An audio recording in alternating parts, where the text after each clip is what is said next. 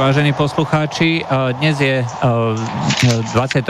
septembra 2018 a ako každý pondelok, alebo každý druhý pondelok, je to čas na medzipriestor a dnes sa budeme baviť o kultúrnej vojne, o rozdiele medzi slobodou medzi štátom, ako, ako štát ovplyvňuje slobodu a podobných témach. Takže e, technické informácie na úvod. E, pokiaľ nám budete chcieť zavolať, tak môžete na e, číslo, bratislavské číslo, teda do bratislavského štúdia 0957 963 a pokiaľ e, nám chcete niečo napísať, tak môžete na studiozavináčslobodnyvysielač.sk dnes sa budeme baviť so zaujímavými hostiami. Takže vítam pri mikrofóne Janku Tutkovú, aj manžela. Dobrý večer. Dobrý večer. No a na úvod, tak ako za každým si dáme rekapituláciu. Moje meno je Juraj Poláček a dnes si teda budeme, sa budeme rozprávať o o slobode, o kultúrnej vojne, o tom, akým spôsobom nás to ovplyvňuje, respektíve môže ovplyvňovať. Takže ja začnem tou témou, ktorá zrejme je asi najviac populárna v médiách a to je zostrelenie toho izraelského, teda ruského lietadla počas izraelského útoku.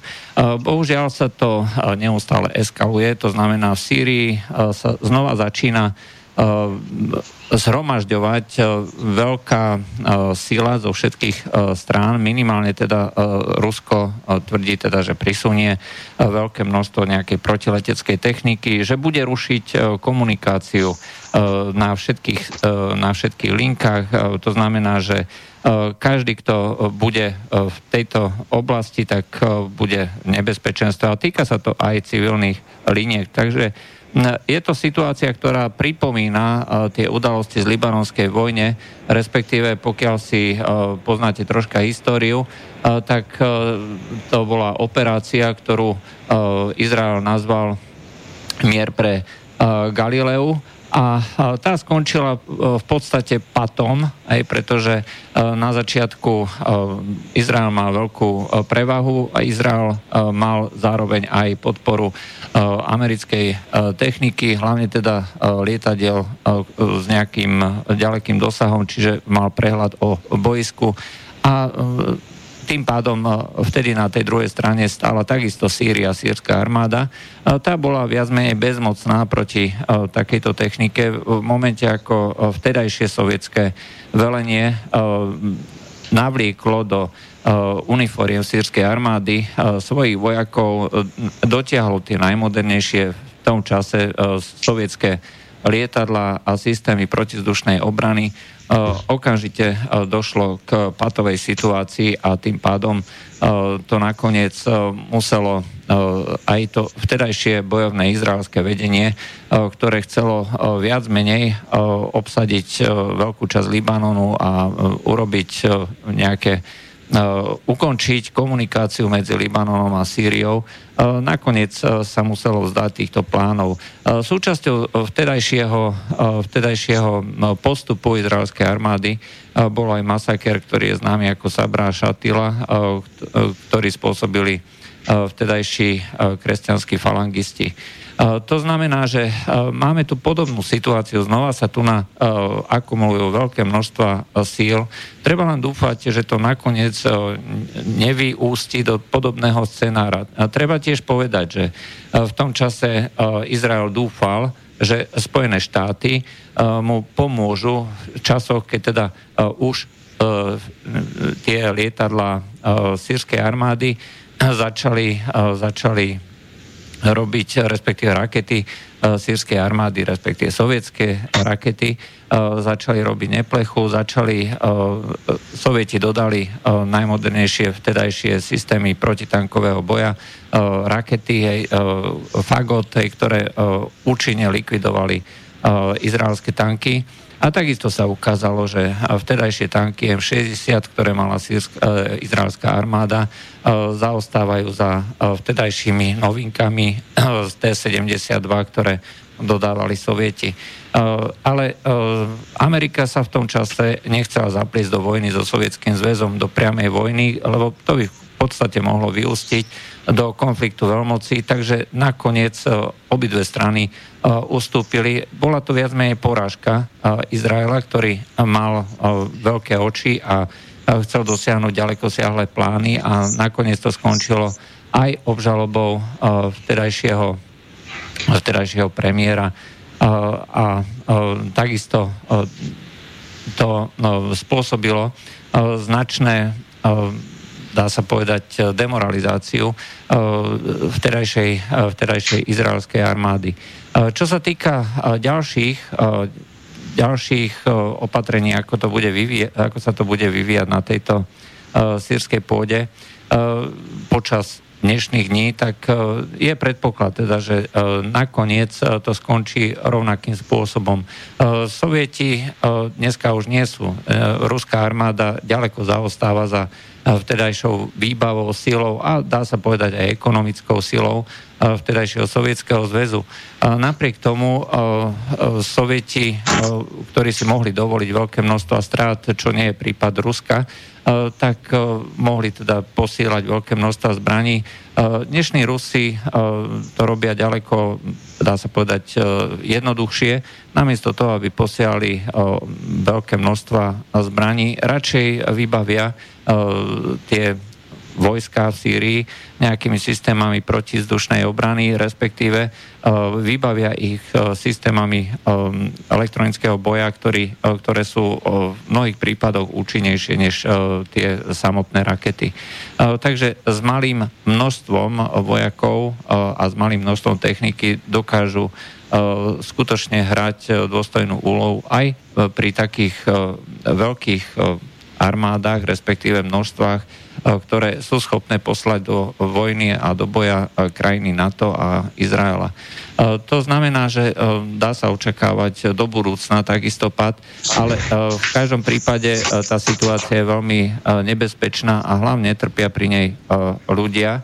A bohužiaľ v tomto okamihu, keď už sa tá vojna v Sýrii zdala byť prakticky rozhodnutá, pretože celý západ Sýrie na Eh, tej pravej strane rieky Eufrat eh, je už eh, prakticky oslobodený a dosiahla sa aj dohoda s Tureckom ohľadom provincie Idlib, tak nakoniec sa znova otvorili možnosti pre bombardovanie Sýrie, ale už nie zo strany treba takže, aby bol likvidovaný nejaký islamský štát alebo nejakí ďalší teroristi, ale už to bude priame bombardovanie tých eh, jednotlivých eh, miest a rôznych častí Sýrie, ktoré umožňujú, ktoré by teoreticky umožňovali znova výstavbu tejto krajiny. Je to dosť smutné a minimálne teda na tej ruskej strane sa ozývajú hlasy, že už nemôžno dovoliť Izraelu, aby vlastne likvidoval ekonomickú základňu krajiny, pretože to sa zdá, že je v poslednom čase tým hlavným cieľom.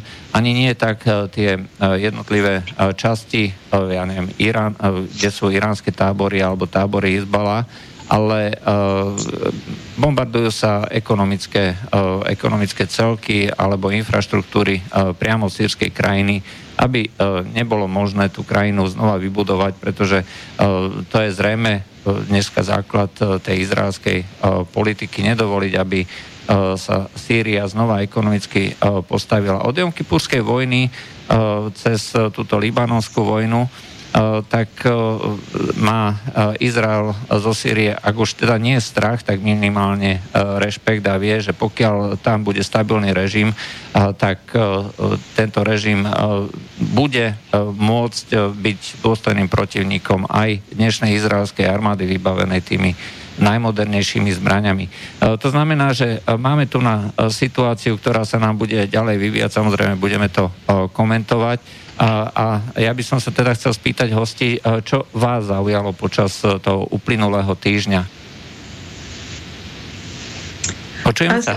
Sa priznám, že pri štyroch deťoch nejako nemáme čas sledovať a politické dianie, a, tak možno len okrajovo na Slovensku niečo vo svete. Ale ne, nemusí, bol... byť, nemusí byť stačiť, môže byť aj kultúrne. pre nás za posledný týždeň. A sa priznám, že ani neviem, že čo bolo pred týždňom, alebo čo bolo možno pred dvomi týždňami, aby som mohla povedať, že čo nás zaujalo za práve tento minulý týždeň.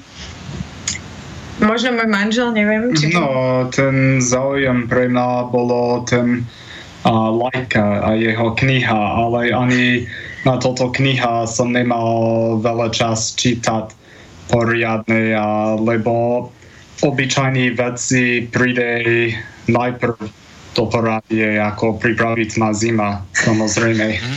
Ja len pripomeniem, že uh, manžel Janky Tutkovej je uh, americký občan uh, Andrew Ray, uh, takže aby, aby posluchači teda vedeli, že máme tu na človeka. Schválne sme si zavolali vlastne takéhoto, povedzme, inostránca, aj keď to povieme takýmto spôsobom. Pretože je to, dnešná téma sa bude skutočne týkať práve týchto, týchto vecí a treba si povedať, predsa len z Ameriky k nám prichádza okrem Uh, veľa dobrých vecí, uh, aj niektoré veci, z, z by, ktorým by sme sa radi vyhli a uh, treba to okomentovať a samozrejme to potom treba aj zhodnotiť s tým, ako to prichádza k nám na Slovensko. Jednoducho treba vedieť tieto veci. No, takže čo sa týka tých ďalších, ďalších tém, Uh, no, dá sa povedať, že uh, okrem tej uh, témy samotného Izraela, alebo teda tejto, tejto no toho, čo vlastne tu na, k nám prichádza, mňa osobne zaujala ešte ďalšie, ale to súvisí už vlastne s, tým naším. Jednoducho, každý deň prichádzajú správy, ktoré, pri ktorých mi rozum zastáva stáť. Napríklad, Eh, že eh, v Anglicku v nejakom časopise povedal jeden, v študentskom časopise povedal jeden redaktor, že ženy nemajú ten mužský pohľavný orgán, penis. A toto, toto spôsobilo rozruch v Anglicku, teda na tej univerzite, pretože dneska si každý môže povedať, že jednoducho som žena, som chlap, alebo alebo dneska, ako sme sa dopočuli v slovenskom parlamente, môžeme sa prehlásiť aj za psa. Hej, takže uh, toto uh, každý si môže určovať, čo chce. Biológia nie je vôbec uh, dôležitá a preto vyhlásiť, že žena má, uh, že žena nemá penis, znamená uh, dehonestovať ľudí, ktorí sa prehlasujú za ženu a zároveň uh, teda sú biologickí muži. Samozrejme je to e, úplné popretie, e, popretie e, biológie, popretie tých zákon, zákonitostí, ale to nie je jeden, jeden prípad. Takýchto prípadov je množstvo, kde sa popiera zdravý rozum, kde sa popiera to, čo máme v sebe, ako, lebo sme biologické tvory.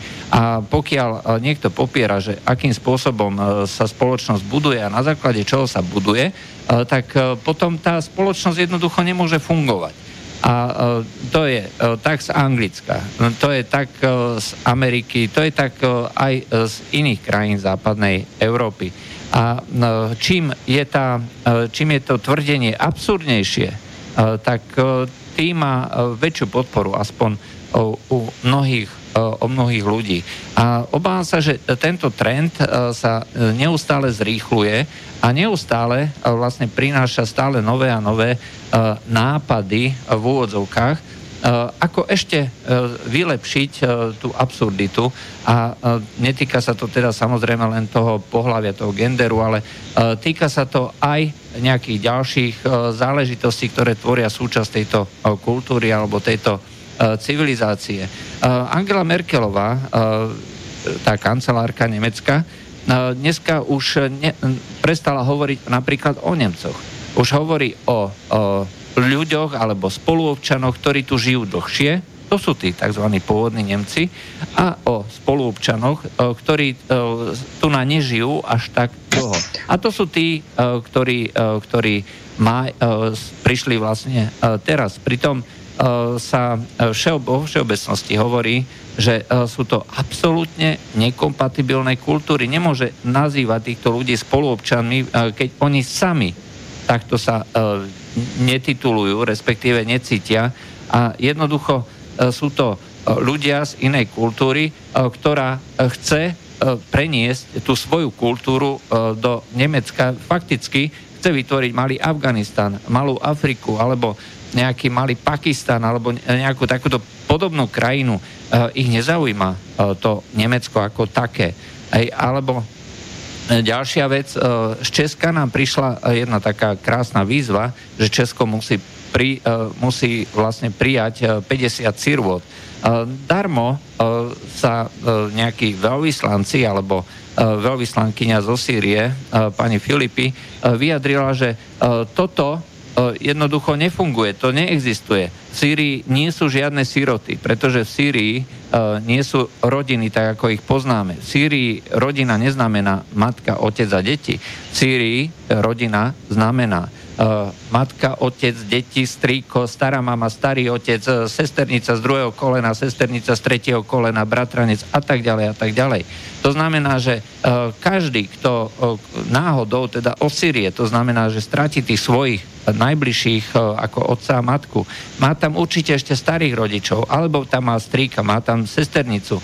A každý z nich považuje za svoju e, povinnosť, pretože sú súčasťou jednej rodiny, e, považuje za svoju povinnosť e, takéto deti prijať a vychovať. Čiže siroty neexistujú a tým pádom nájsť nejaké tzv. siroty znamená vlastne len doviesť do Európy alebo do Česka konkrétne ľudí, ktorí sú tzv. podľa pravidel OSN tzv. nesprevádzané osoby, ktoré o sebe vyhlasujú, že majú menej ako 18 rokov. To sú podľa týchto ideológov siroty. Čiže znova sa úplne ako prevracia celá kultúrna základňa celej tej e, spoločnosti, civilizácie a zavádza sa e, jazyk, nový jazyk, pomocou ktorého sa redefinujú tie spoločenské e, spoločenské pojmy, väzby a na základe toho e, sa potom robí propaganda, ktorá má nejakým spôsobom e,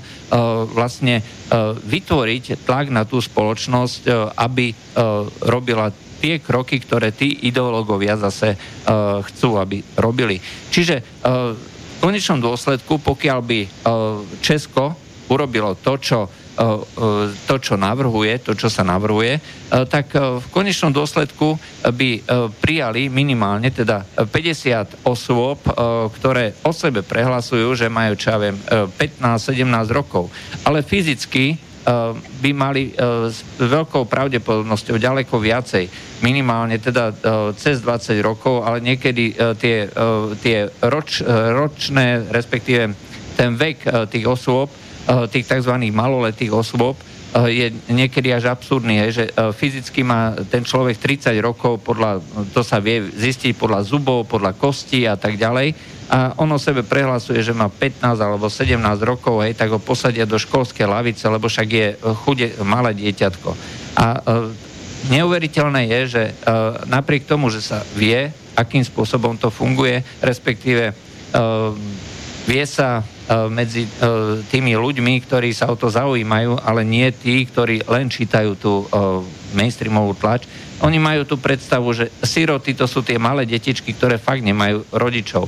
Lenže pokiaľ dostanú do domácnosti človeka, ktorý má 25 rokov, Eh, ktorý naviac ešte pohrdá tou kultúrou, do ktorej prišiel, pretože on sem neprišiel kvôli tomu, aby, aby tu pracoval alebo niečo podobné. Skutočnosti sem prišiel len kvôli tomu, aby mal lepší život a aby prípadne pripravil cestu pre nejakých ľudí, ktorí by prišli za ním, to znamená z jeho dediny, alebo z tej tzv. širšej rodiny. Pretože on síce tvrdí, že je sirota, že nemá nikoho, ale e, väčšinou to e, pravda nie je a vôbec e, si človek nevie predstaviť, ako by sa sirota dopravila cez tie pašerácké trasy, kde treba platiť tisíce dolárov.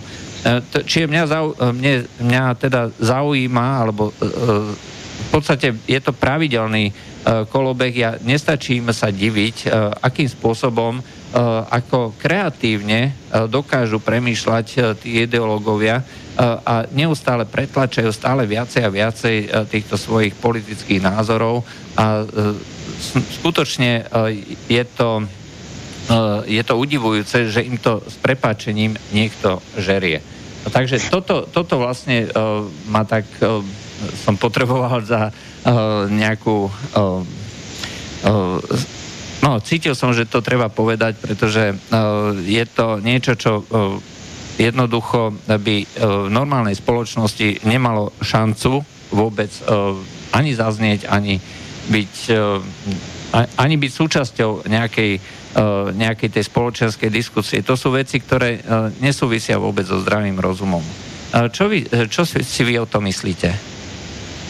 No, keby nebolo štátny podpor, aj štátnych garancia, aj tiež štátnych hranica, aj štátnej politiky na dovoz. Na prvé miesto neby to bolo taký problém pre mnoho tých, kto žije v Afrika, Stredný východ, lebo oni mohli tam pracovať aj dovoziť ich tovaru do Európskej únie.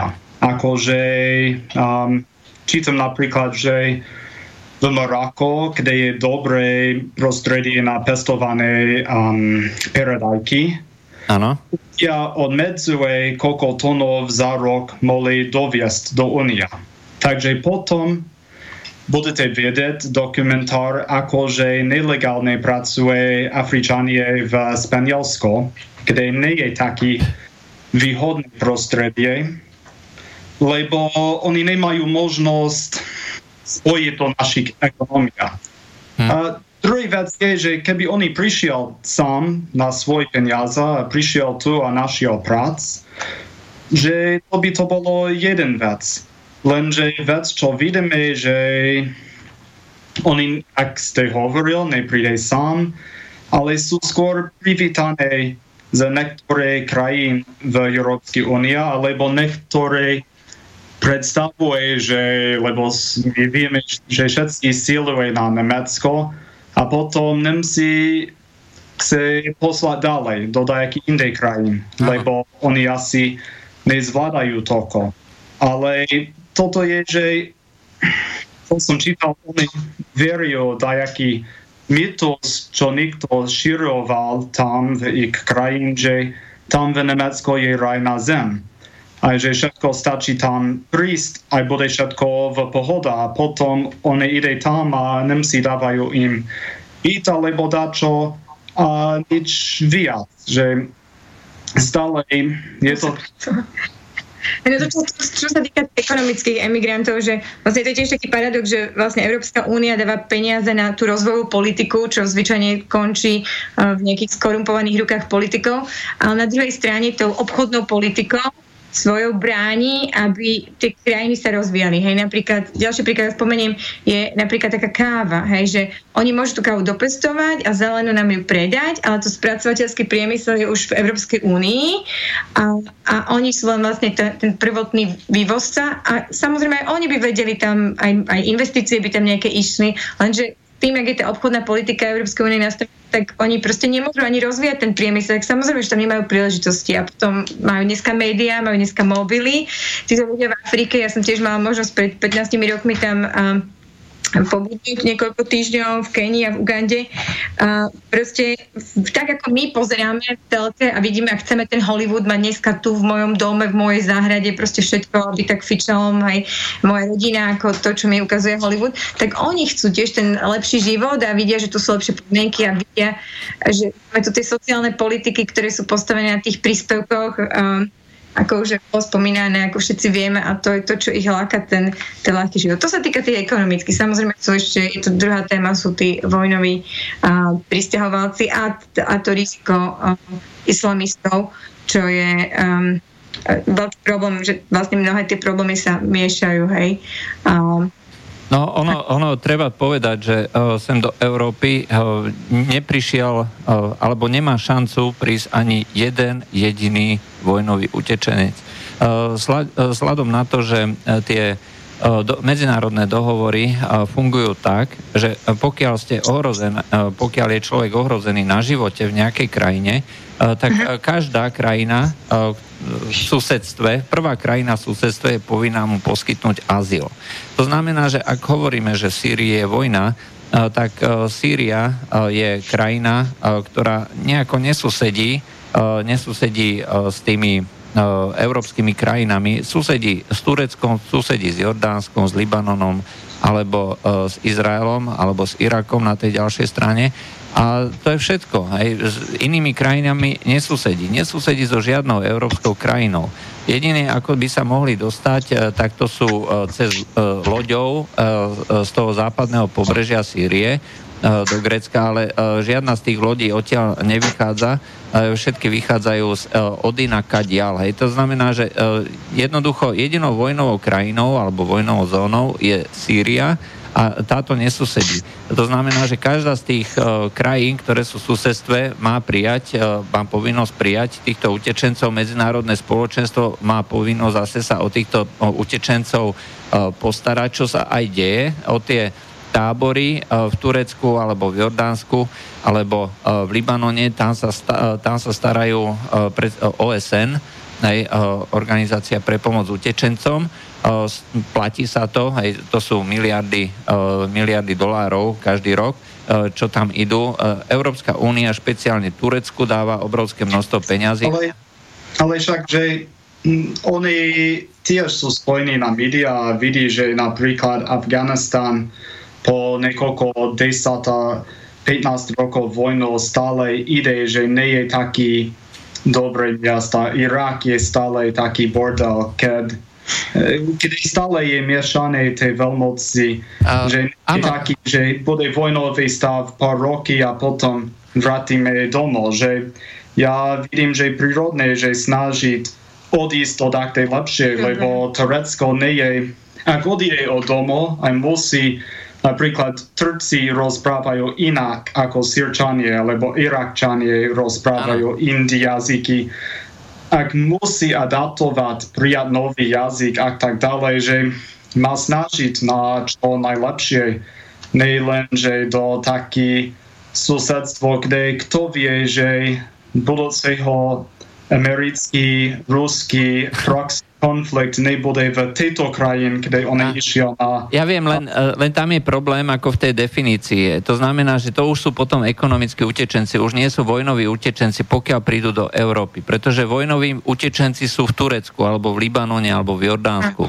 A, ale e, ako náhle idú ďalej, už uh, majú tú snahu a m, treba povedať prírodzenú snahu uh, zlepšiť si ten svoj život, ale to už je, uh, už, m, oni tam už nie sú ohrození na živote, oni si už chcú len zlepšiť uh, ten svoj život.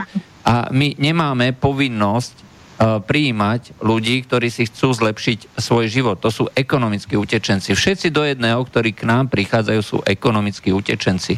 Všetci do jedného, takáto je pravda. A e, Európa proste nafúkovacia nie je, to je prvá vec. Druhá vec, e, ten kultúrny problém, ktorý prichádza s týmito ľuďmi, je prakticky neriešiteľný. My vieme integrovať, a, a príkladov máme aj na Slovensku, jednotlivcov. To znamená ľudí, ktorí sem postupne prichádzajú, ktorí e, postupne zapadajú do tej spoločnosti a pokiaľ sú jednotliví, tak môžu zapadnúť. Existuje tu veľké množstvo Sýrčanov, ja neviem, ľudí z Albánska, kde takisto prevláda islám, alebo z iných uh, krajín a nie sú s nimi vôbec žiadne problémy ale uh, pokiaľ by prišli uh, naraz uh, veľké množstva ľudí, tak automaticky začnú presadzovať tú svoju kultúru a budú chcieť vlastne žiť tak, ako žili tam, pretože takto to funguje vo veľkých skupinách. A tieto veľké skupiny, pokiaľ majú kultúru, ktorá je nekompatibilná, ne, lebo musíme dávať, e, nemôžeme dávať rovnitko, treba, keby sem prišla veľká skupina Poliakov alebo veľká skupina Ukrajincov, aj tak uh, tiež by vytvorili zrejme nejakú skupinu, uh, ale tá skupina by bola v princípe kultúrne kompatibilná s tým, čo je tu. Ale to vôbec sa netýka týchto ďalších krajín z Afriky alebo z Ázie. Mne sa teda podarilo importovať tiež jedného cudzinca z tretej krajiny, to môj manžel a viem, že to tiež nebolo celkom jednoduché a ten systém vlastne, že, že aby mu vôbec udelili nejaký pobyt, ja sa musím zaručiť, musím mať nejaké prostriedky a tak ďalej. Mne sa toto viac dá ako taká cesta imigračnej politiky, že teda ak naozaj je taký záujem, že nejakých ľudí proste tu doviesť, tak nech si to jednotlivci, ktorí sú ochotní, možno aj ja by som bola, mať nejakú operku z, zo Sýrie, hej, čo mi vlastne zákonne umožňuje, alebo aj z Ukrajiny, lebo to by bolo bližšie. Ale mi to proste, politika tejto krajiny vôbec neumožňuje a by som celkom aj sa za ňu zaručila. Ale toto, že vlastne my ako daňoví poplatníci musíme násilne e, akože platiť tých e, proste z našich daní veľké sumy, o ktorých vieme a, a presne väčšina e, národa a ľudí nie je s tým stotožnených. E, toto je, sa mi tiež také zdá ako e, proste proti aj slobode, aj, aj proti aj zase ten zásah štátu, ktorý je kontraproduktívny. Uh, toto máte absolútnu pravdu a uh, toto je už v podstate tá naša téma, o ktorej sme sa chceli baviť. Uh, o tom sa vlastne aj bavíme od začiatku, hej, takže uh, ja len pre poslucháčov pripomeniem, bavíme sa o slobode, bavíme sa o zásahu štátu, bavíme sa o kultúrnej vojne. Môžete nám volať na číslo 0950 724 963 a uh, môžete nám písať na studiozavináčslobodnyvysielač.sk alebo cez formulár na stránke www.slobodnyvysielač.sk a bavíme sa s Jankou Tutkovou a jej manželom, uh, ktorý pochádza z Ameriky, uh, Andrew Graham. Uh, takže vy uh, teda uh, ste sem vlastne importovali cudzinca, keď to takto poviem, ale je to presne ten spôsob, ako by ľudia mohli alebo mali podporovať, treba tú migráciu v úvodzovkách podporovať. To znamená, človek, ktorý sem príde, by mal byť schopný sa postarať o seba sám. Nečakať, že nejaký štát, nejaký veľký štát mu niečo dá. Presne takisto ako chodili e, treba Slováci, e, veľmi často sa hovorí o tom, že však e, do Ameriky chodili Slováci na začiatku 20. storočia, že to boli húfy, konkrétne môj prastarý otec tiež prešiel celú Ameriku ako, ako stavebný predák hej, s veľkou partiou murárov a jednoducho nečakal od Ameriky, že ona sa o neho postará. Nie, on tam išiel robiť. On tam išiel zarábať, tak aby si tu niečo mohol kúpiť, aby sa mohol postarať o svoju rodinu. Ale e, nikdy to nebolo tak, e, žiadnej krajine e, tejto k- západnej, v tých minulých časoch, e, to nebolo tak, že e, niečo od tej krajiny čakali ako nejaký benefit, ako e, nejaký nejaký sociálny systém, e, ale vždycky išli len za pracovnými príležitosťami. A bolo jedno, že či ide o Ameriku, alebo e, či to boli, ja neviem, treba zišli do Nemecka, Kurdi alebo Turci, išli za prácou, hej, nešli za sociálnym systémom. A, a, a je to dobre pripomenúť, že už v prelom 19.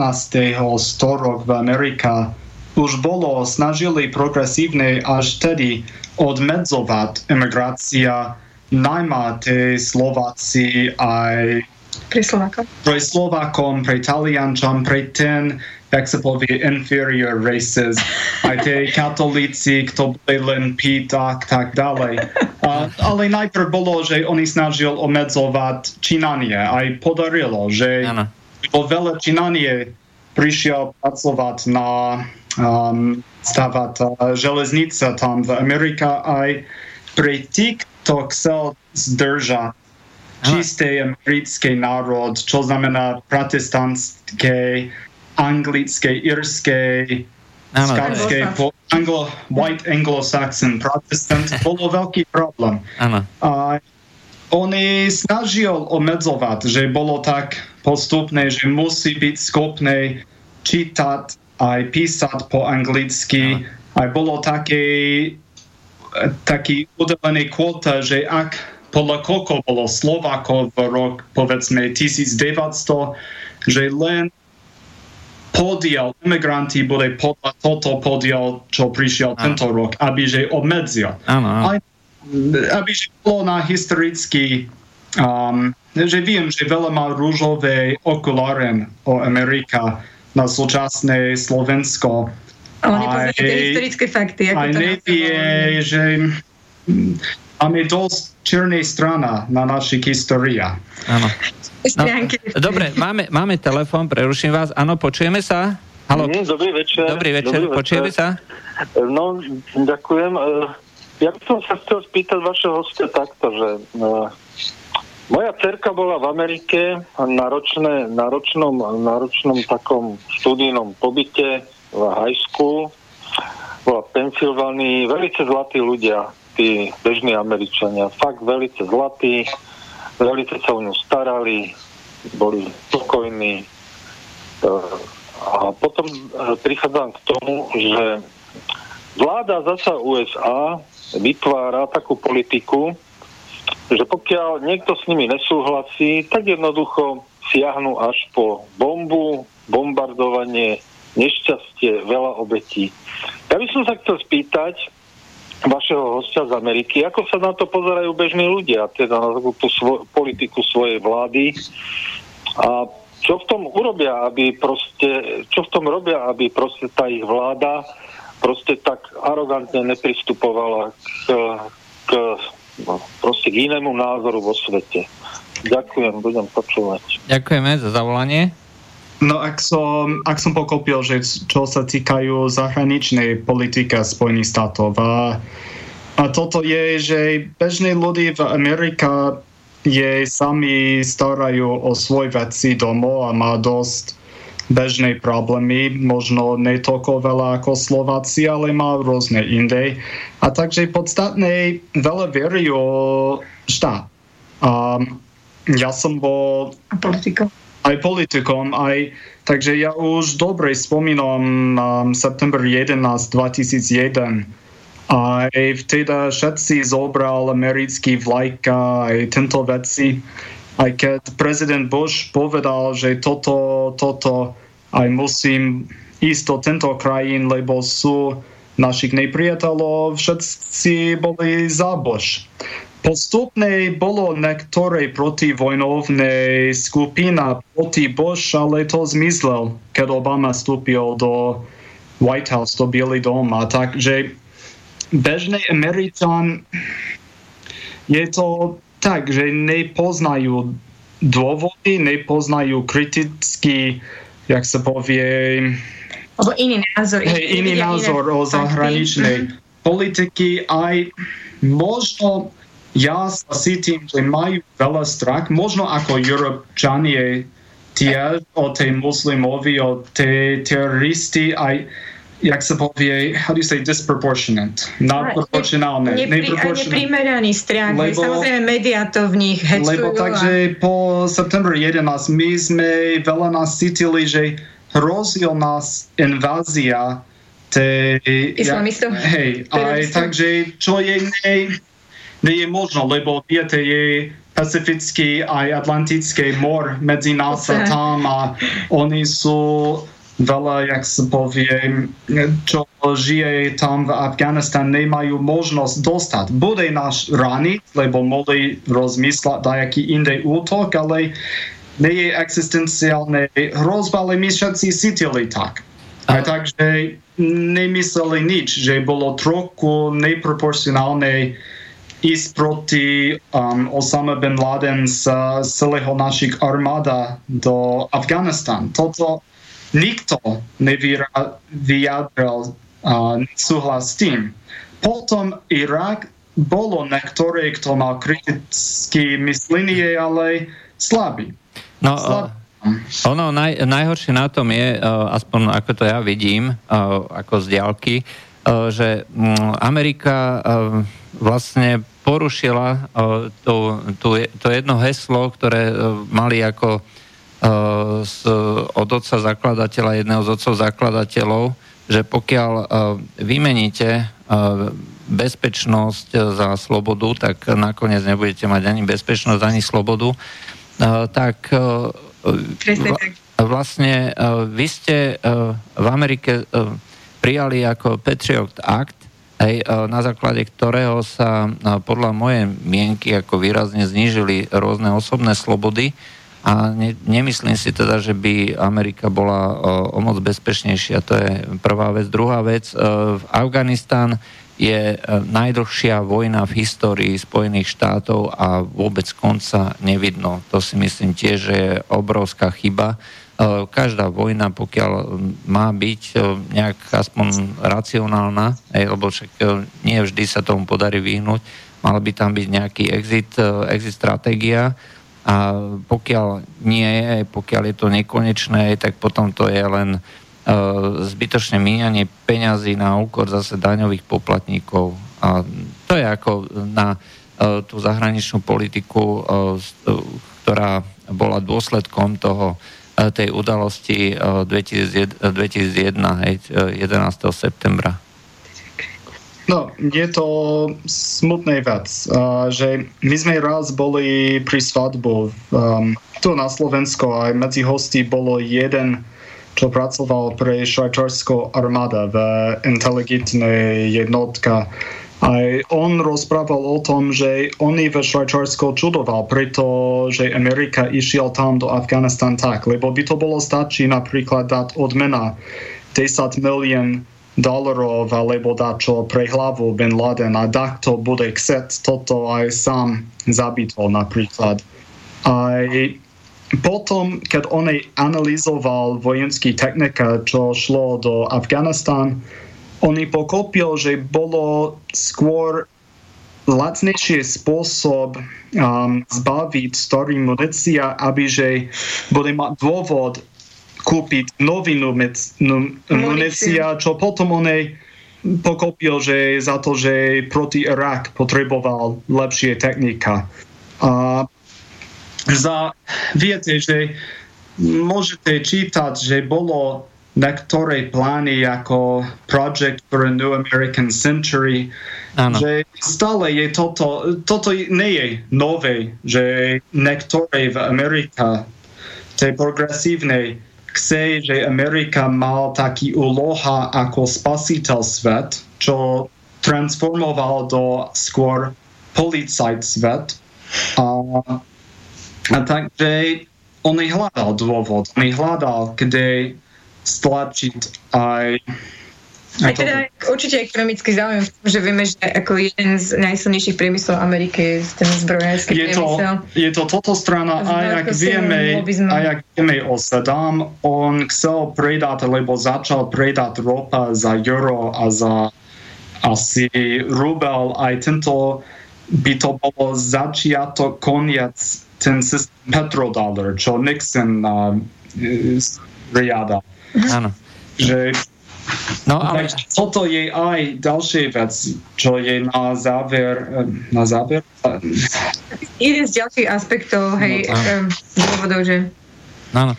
Ja osobne ako ale najviac vnímam ako skutočne to, lebo Uh, myslím si, že pre mnoho ľudí je Amerika, ako myslím, filozoficky alebo myšlienkovo Amerika tých otcov zakladateľov skutočne tým majakom. Hej. To znamená, že vyhlásenie o tom, že všetci ľudia sme si rovní, hej, odvolávame sa aj tu v Európe, hej, pripomíname, že existuje prvý dodatok, druhý dodatok ústavy, hej, a to vlastne sa zakladalo ešte v 18. storočí, hej, to boli veľké myšlienky, veľké idei. A je smutné, že práve od týchto veľkých myšlienok a veľkých ideí sa, sú neustále snahy ustupovať.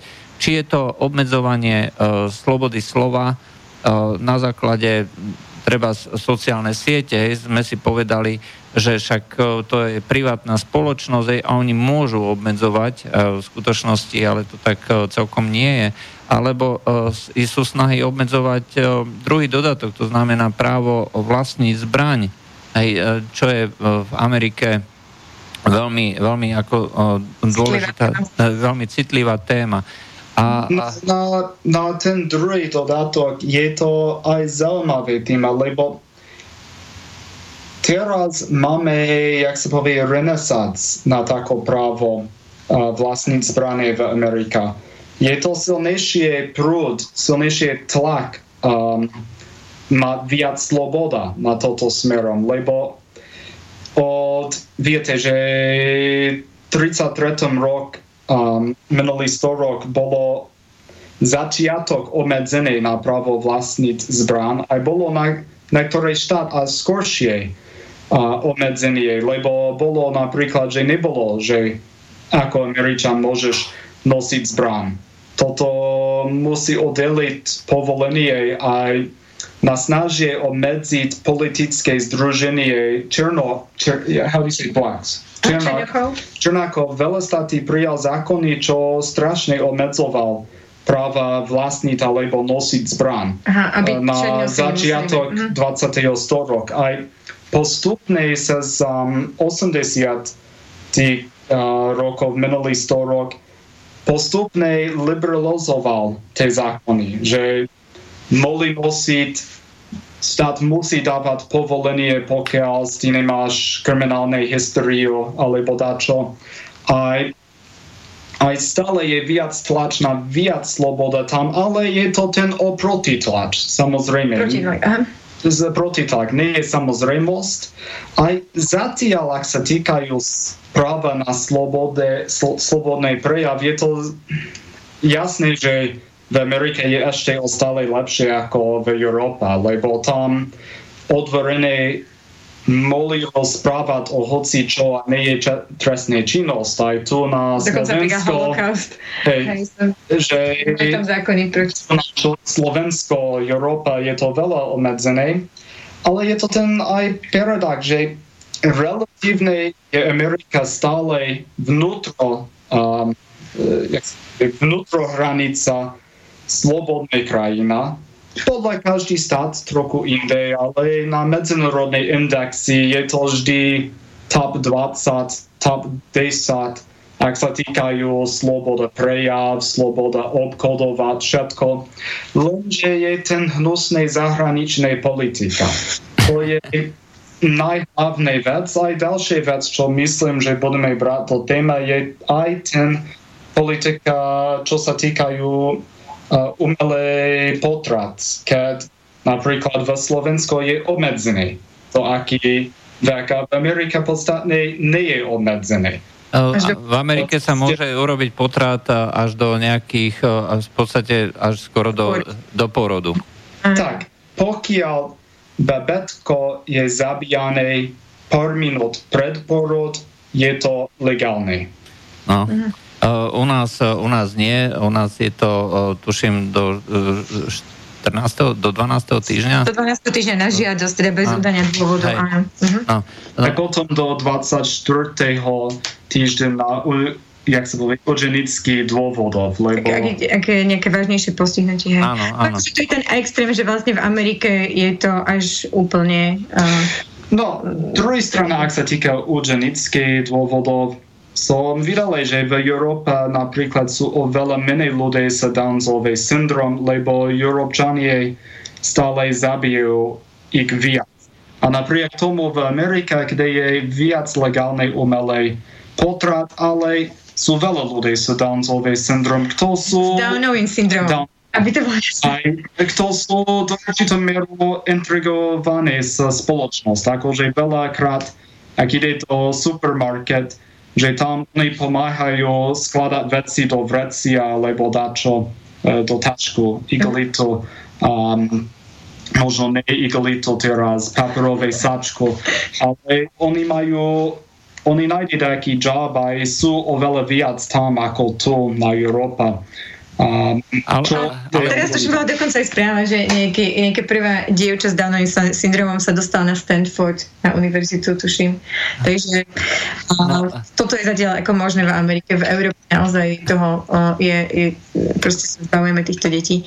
Takže to sú také extrémy, hej, tej Ameriky, že do jednej, na jednej strane trochu s, sloboda v jednom, ale zase tá, um, zase inom sú také tie extrémne rozdiely, hej, aj medzi Európou a Amerikou. No, áno, ale ja, ja tam vidím uh, v Amerike ako ten, uh, ten základ, že stále uh, je tá spoločnosť, uh, ten vytvára obrovský protitlak, Hej, a vidno to, a tu sme sa aj pred reláciou bavili o, o situácii na najvyššom súde, kde prezident Donald Trump by veľmi rád ako menoval ďalšieho z konzervatívneho sudcu, Breta Kavanova, ktorý by mohol teda zvrátiť tú doterajšiu prax toho tzv súdneho aktivizmu, kde demokrati neustále sa snažili posúvať tie jednotlivé kauzy a prípady, ktoré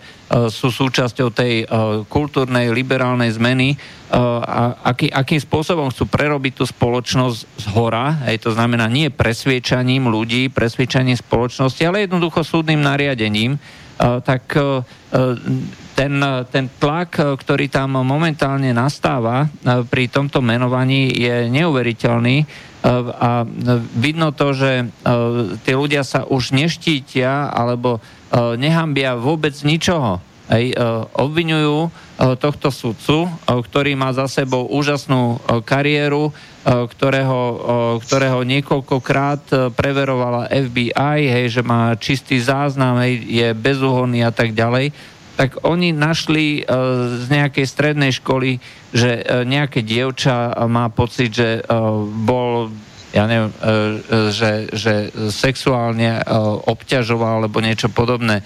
Spretri... A to nedošlo, ale nejako držal alebo čosi. No, a, ale ale za, za, za prvé je to nedokázateľné, to je jedna vec. Za druhé, tvrdiť, e, e, že, že nejaký chlapec, e, nejaké dievča, hej, že bol k nej nejak neúctivý, hej, tak to je proste úplne, úplne absurdné.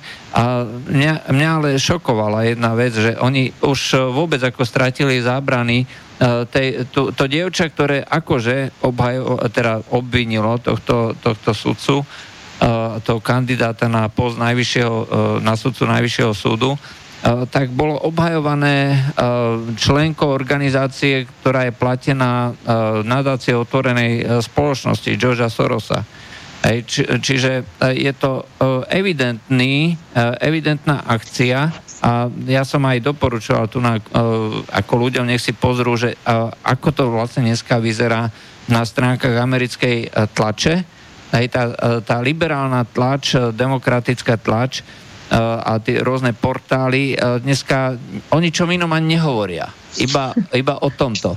A to vidno, že akú váhu, akú dôležitosť tomuto prikladajú. E, že to znamená, že uh, oni nechcú presviečať spoločnosť, nechcú súťažiť v demokratickej uh, súťaži, že uh, poďme teda presviečať aj ľudí, že toto je správny. Ja, ja im teda vôbec ako nebránim, aj však nech presviečajú, ale nech, nech, nech nechajú aj tú druhú stranu, aj že môžu, môžu robiť alebo môžu hovoriť.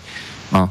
A to sa mi zdá, že toto je dneska súčasť tej vojny, ktorá tu prebieha na jednej strane sú tie liberálne e, názory, aj ktoré Uh, liberálne, no. Liberaj uh, pochádza od slova sloboda.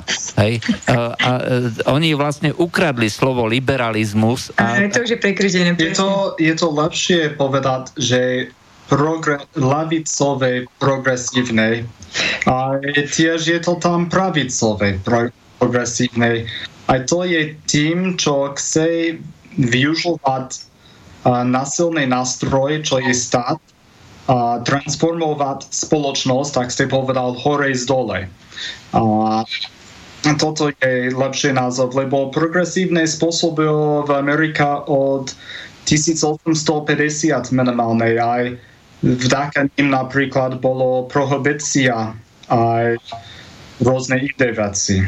Uh, áno, však prohibícia to bola vlastne tiež uh, vec, e, ktorá sa týkala slobody, hej, čiže zakázať ľuďom um, alkohol, hej, čiže uh, a je celkom zaujímavé, že väčšina zlých vecí uh, sa deje pod uh, tou zástavou dobra. Hej, že chceme, chceme robiť dobro. A uh, to robenie dobra je taký prirodzený pocit, hej, či už je to z hľadiska tej ľavice alebo z tej, z tej pravice, ako hovoríte. Aj my tu máme už dneska te, tú progresívnu, ako to hovorí, že progresívna, neviem, Slovensko, ale A, nie, nie, lebo v progresívnom Slovensku máme takú stranu, ktorá sa za, založila, tak tam sa teraz založil uh, myš, uh, Máme tu na knieža Miškina, dobrý večer. Zdravím pekne, ospravedlňujem sa trocha meškám, ale už som tu dlhšie, len a, bol pasívny. A, ale, ale chcel som sa spýtať, je tam taký jeden e, teraz prúd otvorený, že kresťania, alebo ako, že kresťania... Progr- že progr- progresívni veriaci sa to Aha, progresívni volá. veriaci. Hej, to, Z- Zora Laurova a spol, no tak mňa to tak akože prekvapilo, pretože to meno poznám, aj keď tá jej nejakú rodinu známych, tak ma prekvapilo, že ako sa vlastne veriaci môže stotožňovať s takými názormi, ako dáva progresívne Slovensko, ale hovorím si, že asi je možné všetko. No a ja si práve myslím, hej, že, že pokiaľ si ľudia e, zoberú e, za e, to svoje, že ideme konať dobro, hej, teraz ideme ako všetko zmeniť, aj pretože my si myslíme, to, je, to je proste absurdné, hej, konzervatívny, konzervatívne mysliaci človek, ktorý presadzuje teda tú osobnú slobodu, slobodu vychovávať svoje deti, Hej, e, jednoducho nebude nanúcovať e, druhým e, to svoje.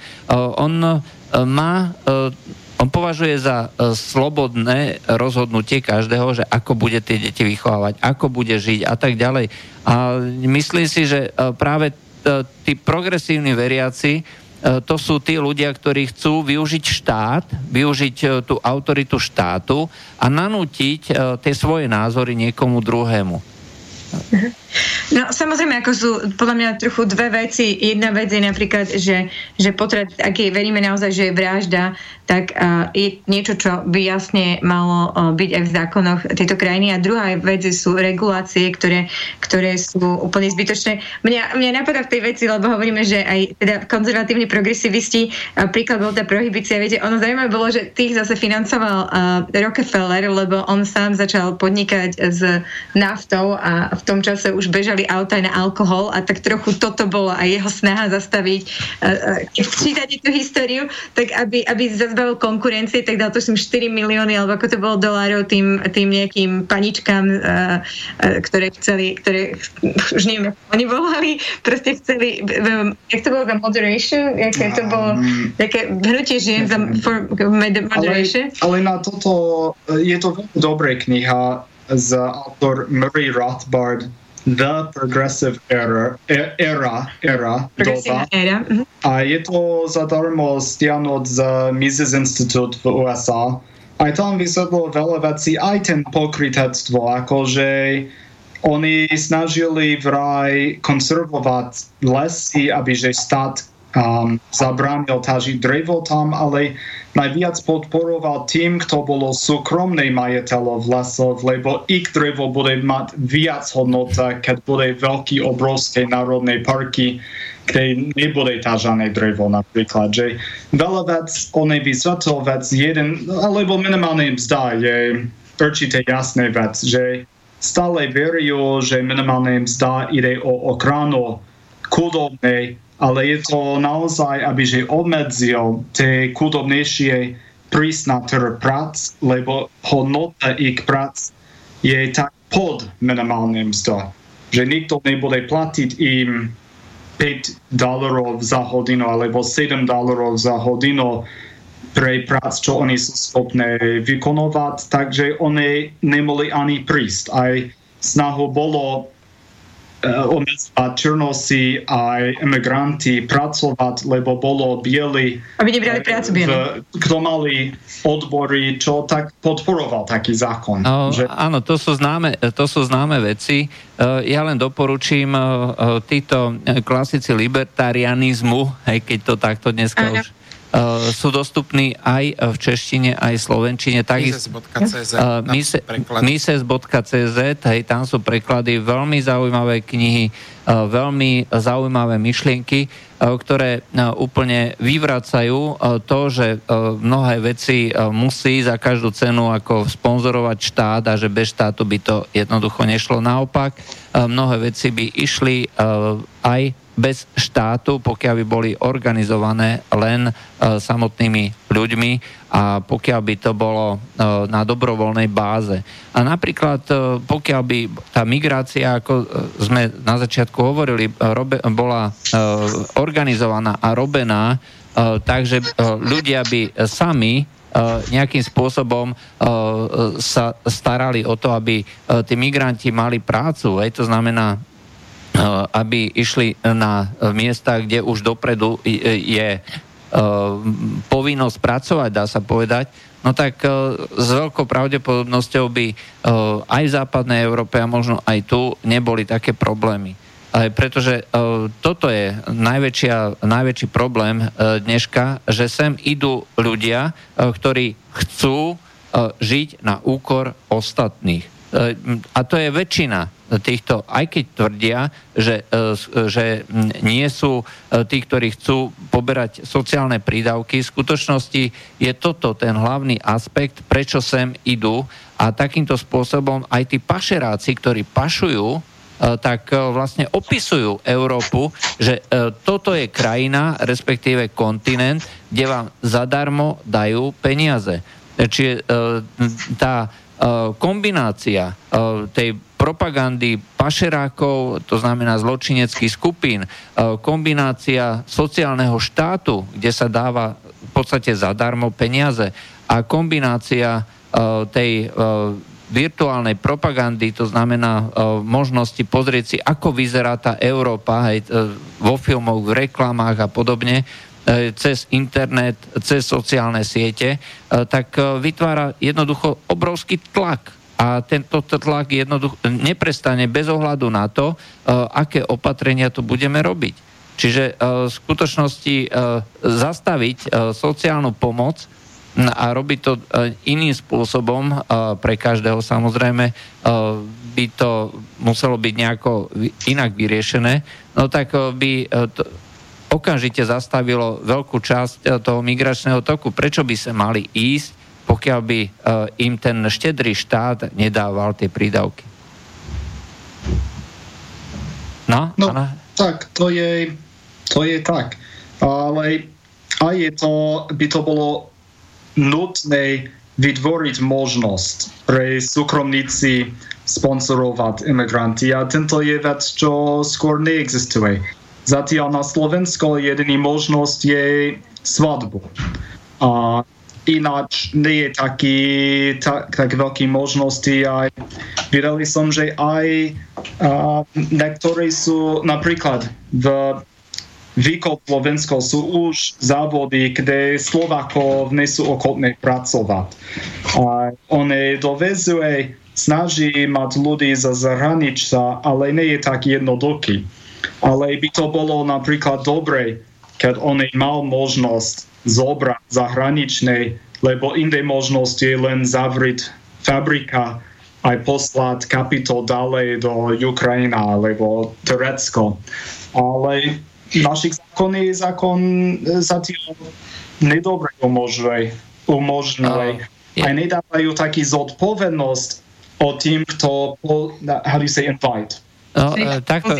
Pozývajú tým, lebo toto je druhej strane, že má byť, že tým, kto sponsoruje imigrant, berie minimálnej civilnej zodpovednosť. Ak imigrant robí nejaký škoda a nevie platiť, že tým, kto sponsoroval, bude uh, mať povinnosť platiť. Aj takto by to bolo aj lepšie, lebo teraz my musíme dúfať, že stát kontroluje každý imigrant, aj úradník, kto samozrejme nebude bývať s tými emigrant, aj nemajú motivácia. Lebo toto je ten problém sa byrokracia, že oni nemajú taký motivácia ako súkromný trh. Aj súkromné Skôr majú motiváciu, aby mali vlastný job. Hey, aby áno. oni mali prácu v tých jazdových centrách. Uh, takto, to, uh, toto je ináč problém na Slovensku.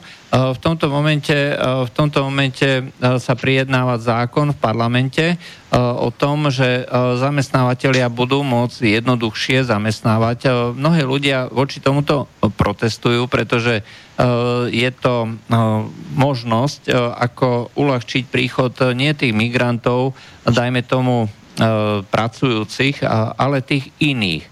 To znamená, že uľahčiť príchod ľudí, ktorí sem nepôjdu pracovať, ale jednoducho len dostanú víza, stanú sa súčasťou toho nejakého sociálneho systému a tým sa myslí práve tá skupina ľudí, ktorí ktorí prichádzajú z Ázie alebo z Afriky.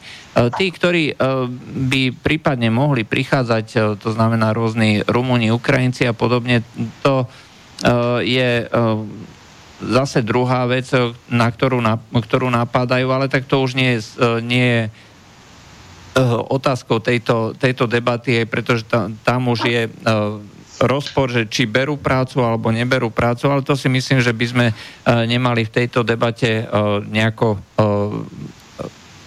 rozoberať, lebo hovorím, ako nie je to niečo, čo by, čo by ohrozovalo, kultúrne ohrozovalo túto krajinu.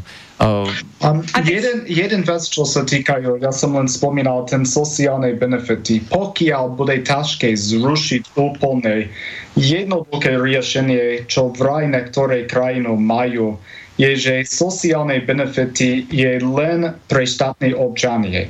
Že ak prídete ako neobčan, ako tým, kto žiadajú o pobyt na uh, prác, že nebude mať moc dostať ku tomu. Že jak, if you lose your job, že musí, že ste sám. Um, pokiaľ nejste občan. Aj veľa som čítal, že neviem, či v Švajčarsku sú veľa ľudí, občanstvo nie je tak ľahké dostať ani. Švajčiari, áno, to máte pravdu. Musíte tam žiť, musíte sa vedieť sám o seba postarať a pokiaľ urobíte nejaké problémy, a že, lebo obec vám dáva občianstvo, nedáva vám to štát. Čiže ľudia, ktorí s vami žijú, musia povedať, že ste hodní toho, že sa môžete stať občanom a, a pokiaľ nie, aj tak jednoducho to občianstvo nedostanete. To je jedna vec. Druhá vec, keď niečo spravíte, okamžite idete preč. Rakúšania tiež teraz zavádzajú takýto zákon.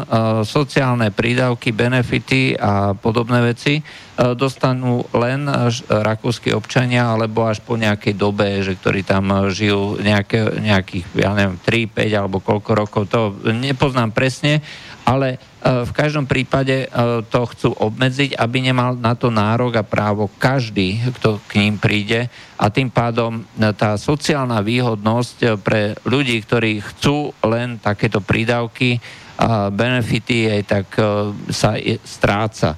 A ostávajú potom už len tie klasické krajiny ako škandinávske alebo Nemecko a podobne. Prípadne krajiny, kde už existuje veľké, veľká základňa to znamená veľká komunita, ktorá dokáže e, už pohltiť sama o sebe e, tento príval migrantov, pretože už to, tam sa tam vytvorila spoločnosť, ktorá sama o sebe dokáže týchto migrantov, ktorí tam prídu aj na čierno uživiť. A hlavne vo Francúzsku a Anglicku to sú takéto veľké komunity. No. no. Ja myslím, že e, neviem, či toto, tu ja sa na chvíľočku odskočila, ale je, je, myslím, že tá téma minimálnej mzdy uh, je téma aj na Slovensku, lebo vlastne naozaj bráni tým európskym občanom proste sa zapojiť do procesu a, a vlastne podnikateľom zamestná, lebo to naozaj obmedzuje podnikateľské slobody a to štát robí veľmi kontraproduktívne na mnohých úrovniach. A samozrejme je to, je to, je to a mne až príde smiešne, akože keď vidím tie billboardy, že zvyšli sme minimálnu mzdu, lebo no tak čo, podpísali sme zákon, že teraz to stupne o neviem koľko a nič sme preto nemuseli ekonomicky urobiť, ako teda nejaká tá politická strana, hej. A, že, že vlastne to, to je tak, taká klamlivá politika, ktorá je sama v sebe rasistická, ako manžel naznačil, že vlastne úplne prvýkrát zavedli minimálnu mzdu v Amerike a, hneď to ako mm, neviem, to bol vlastiteľ Nobelovej ceny označil ekonóm, označil za najrasistickejšiu politiku. Takže uh, jedna vec je, že budeme tu osúčovať sa navzájom, že kto je väčší rasista alebo ktorá strana, ale ako náš parlament masovo naprieč rôznymi spektrami, či konzervatívne, či ľavicové, podporujú napríklad takýto samotný zákon. Hej? Uh, áno, to, to, takto to, máte, to máte pravdu, ale viete, na Slovensku je veľmi silná podpora práve takýchto myšlienok a myslím si, že v tomto momente s, s vami nebude veľmi veľa poslucháčov súhlasiť. Napriek tomu to hovorím a snažím vysvetliť. Veď, veď, no, ja viem, len ide o to, ide o to, že bolo by treba takéto veci riešiť ani nie tak v jednej relácii, že kde je proste priestor na pár minút, ale malo by to byť asi dlhodobý priestor, kde by sa malo debatovať o tom, že skutočne na konkrétnych príkladoch, kde to viazne, kde to je výhodné, nevýhodné a k čomu to vedie.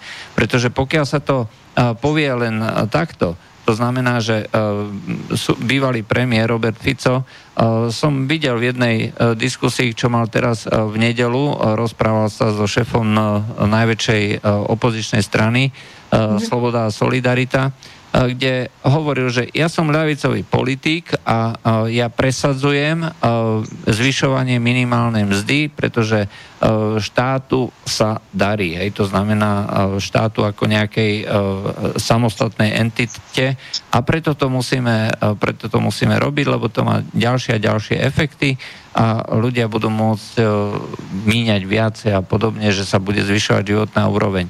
A pritom štát dostane najviac, z, tých, z toho zvýšenia štát dostane najviac do odvodov. Tam, tam je ten tiež ďalší kameň úrazu, to, ale to už sú áno, tak, detaily toho. Hej, toto, toto je proste vec, ale to treba jednoducho uh, rozoberať a tu e, strana Smer, ktorá presazuje toto zvyšovanie minimálnej mzdy, má najväčšiu podporu. To znamená, podporuje ju e, štvrtina voličov a skutočne nie je témou tejto relácie, aby sme o tomto diskutovali, pretože... To som chcel povedať, že jak sme sa k tej téme vôbec úplne až dostali, lebo sme o niečom inom, ale tak...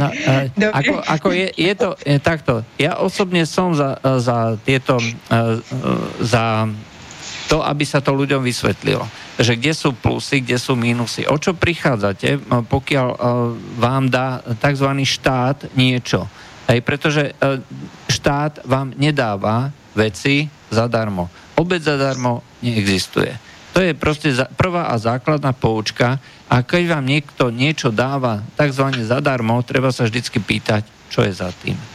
Hej, tak vieme, že, že viac ako 50% eh, dneska dáva eh, zamestnaný človek štátu v odvodoch, v daniach.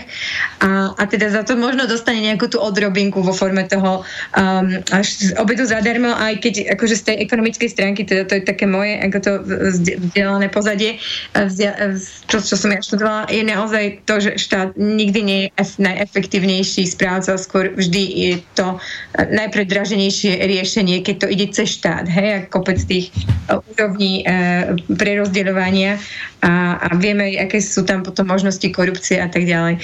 Takže um, takže, takže iba na, do vysvetlení toho. Um, ale možno, aby sme sa vrátili k tej téme, ja by som možno ešte nadhodila eh, takú vec, že ja mám často ten dojem, že jak tu tie, tie ľavicové strany nahadzujú tie rôzne témy ako tie do kultúrnej vojny, hej, čo teda nabúrávajú nejaké naše hodnoty našej spoločnosti, či už je to spomínaný genderizmus, čo ste vy tam uvádzali, tie správy som aj ja zachytila, ale nejako mi nenapadli hneď na začiatku. Uh, tak, tak mi to príde naozaj uh, veľakrát ako také aj divadlo na toho voliča, že, že oni potrebujú nejaké témy, na ktoré nabalia aj, aj tých ľudí. Uh, podobne ako možno aj tí socialisti na tie veci zadarmo nabalujú svojich voličov a na príspevky. A, a, a potom uh, a vlastne my sa tu potom vybíjame v takých nejakých akože debatách o kultúrnych vojnách a vedieme tu rôzne osvetové diskusie a politické proste um, mobilizujeme ľudí a tak ďalej.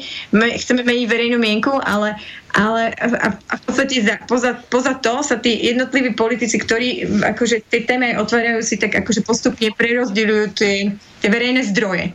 Hej? A nie len verejné zdroje, ale aj, aj um, proste mnohé také príležitosti ekonomické, tak toto ja tak vnímam ako ten príklad, čo sme vlastne načrtli cez ten americký systém, že, že konzervatívci a a teda tí republikáni a, a, a čo, demokratov, tak, a, tak vieme, že to sú akoby, hej, za komu sme mali jednu stranu a teraz tam máme, máte akože dva, a, dve možnosti, v Európe máme možno rôznych viac otieňov, do zelená, hej, do, do červená a neviem, čo ešte všetko máme, ale vždy akoby to bola tá jedna ideológia, ktorá chce, chce štát nejaké veci meniť, hej. Že, že vlastne tí, tí politické strany akoby aj to vlastne potrebovali, hej, že tí republikáni potom mobilizujú svojich voličov cez tú tému potratov.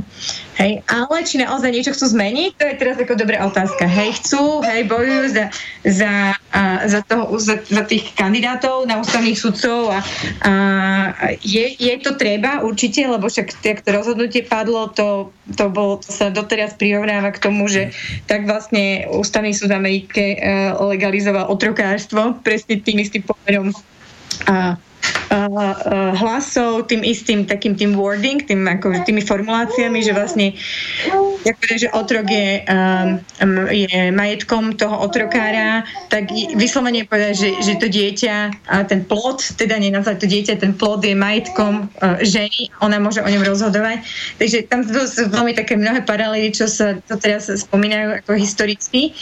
Uh, Takže ten ústavný súd samozrejme je veľmi dôležitá téma, ale možno môj manžel do toho dobrú vsúku, kde už to napríklad republikáni mali možnosť zmeniť. Nie cez ústavný súd, iným spôsobom a Uh, no takže asi nie, každý, kto trochu sledoval amerických politikov, poznáte meno Ron Paul. A takže on bol reprezentatív um, niekoľko rokov z Texas. On nazval Dr. No pretože stále on odmietal voliť, aj odmietal nastaviť, nastaviť lobbyistov a tak ďalej. A takže on niekoľkokrát dal um, návrh zákon, čo by odmedzoval kompetencia jurisdikcia ústavný súd USA, aj pretože už pred niekoľko rokov na inej veci kongres obmedzoval jurisdikcie ústavný súd úspešne. A teda minimálny raz on predložil tento návrh zákon, keď republikáni mali kontrol House, Senate aj prezident pod prezident Bush. Aj takže tento návrh zákon uh, mi poviem, že died in committee. Že on poslal zomrel vo čoroch. Hej, hej, že nebolo na otvorenej debáto nič. On v podstate len... chcel obmedziť jurisdikciu ústavného súdu a vlastne by umožnil, aby jednotlivé štáty eh, prijali legislatívy o potratoch a teda by niektoré štáty prijali viac eh, obmedzujúce, niektoré viac teda uh, uh, voľnejšie. Samozrejme boli nejaké reštrikcie. Proste odmietal tú hru hrať tých ako teraz, teraz skôr republikán, že teraz čakajme na ten, kedy sa nám ten ústavný súd obmení a to bude ďalšie 10 ročia, že poďme teraz, ak naozaj veríme, že ide tu o životy každý deň, ktoré sú zabíjane. Dokonca... Že lepšie je nechať každý stát rozhodnúť ako súčasný stav. Aj pretože kompetencia podľa ústava Spojených štáty nedávajú uh, vládza Spojených štáty kompetencia na vrazdu. Že tam nie je nič o tom. Ústavný súd. Ne, ne, ústava nedáva v plate, či... Že, že vrazda má byť trestný činnosť podľa štátny zákon. Aha, Nemá okay. byť federálny zákon voci vrazda. Takže aj potrat by to bolo medzi vrazda. Takže, ale oni nediskutovali, že nebolo priority, lebo stále je takisto piesen od republikány a pro-lifery, čo ja som počul od detstvo, že potrebujeme Republican prezident a Republican House and a Senate, aby že by išiel do ústavnej súd konečne dosť dobrý ľudí.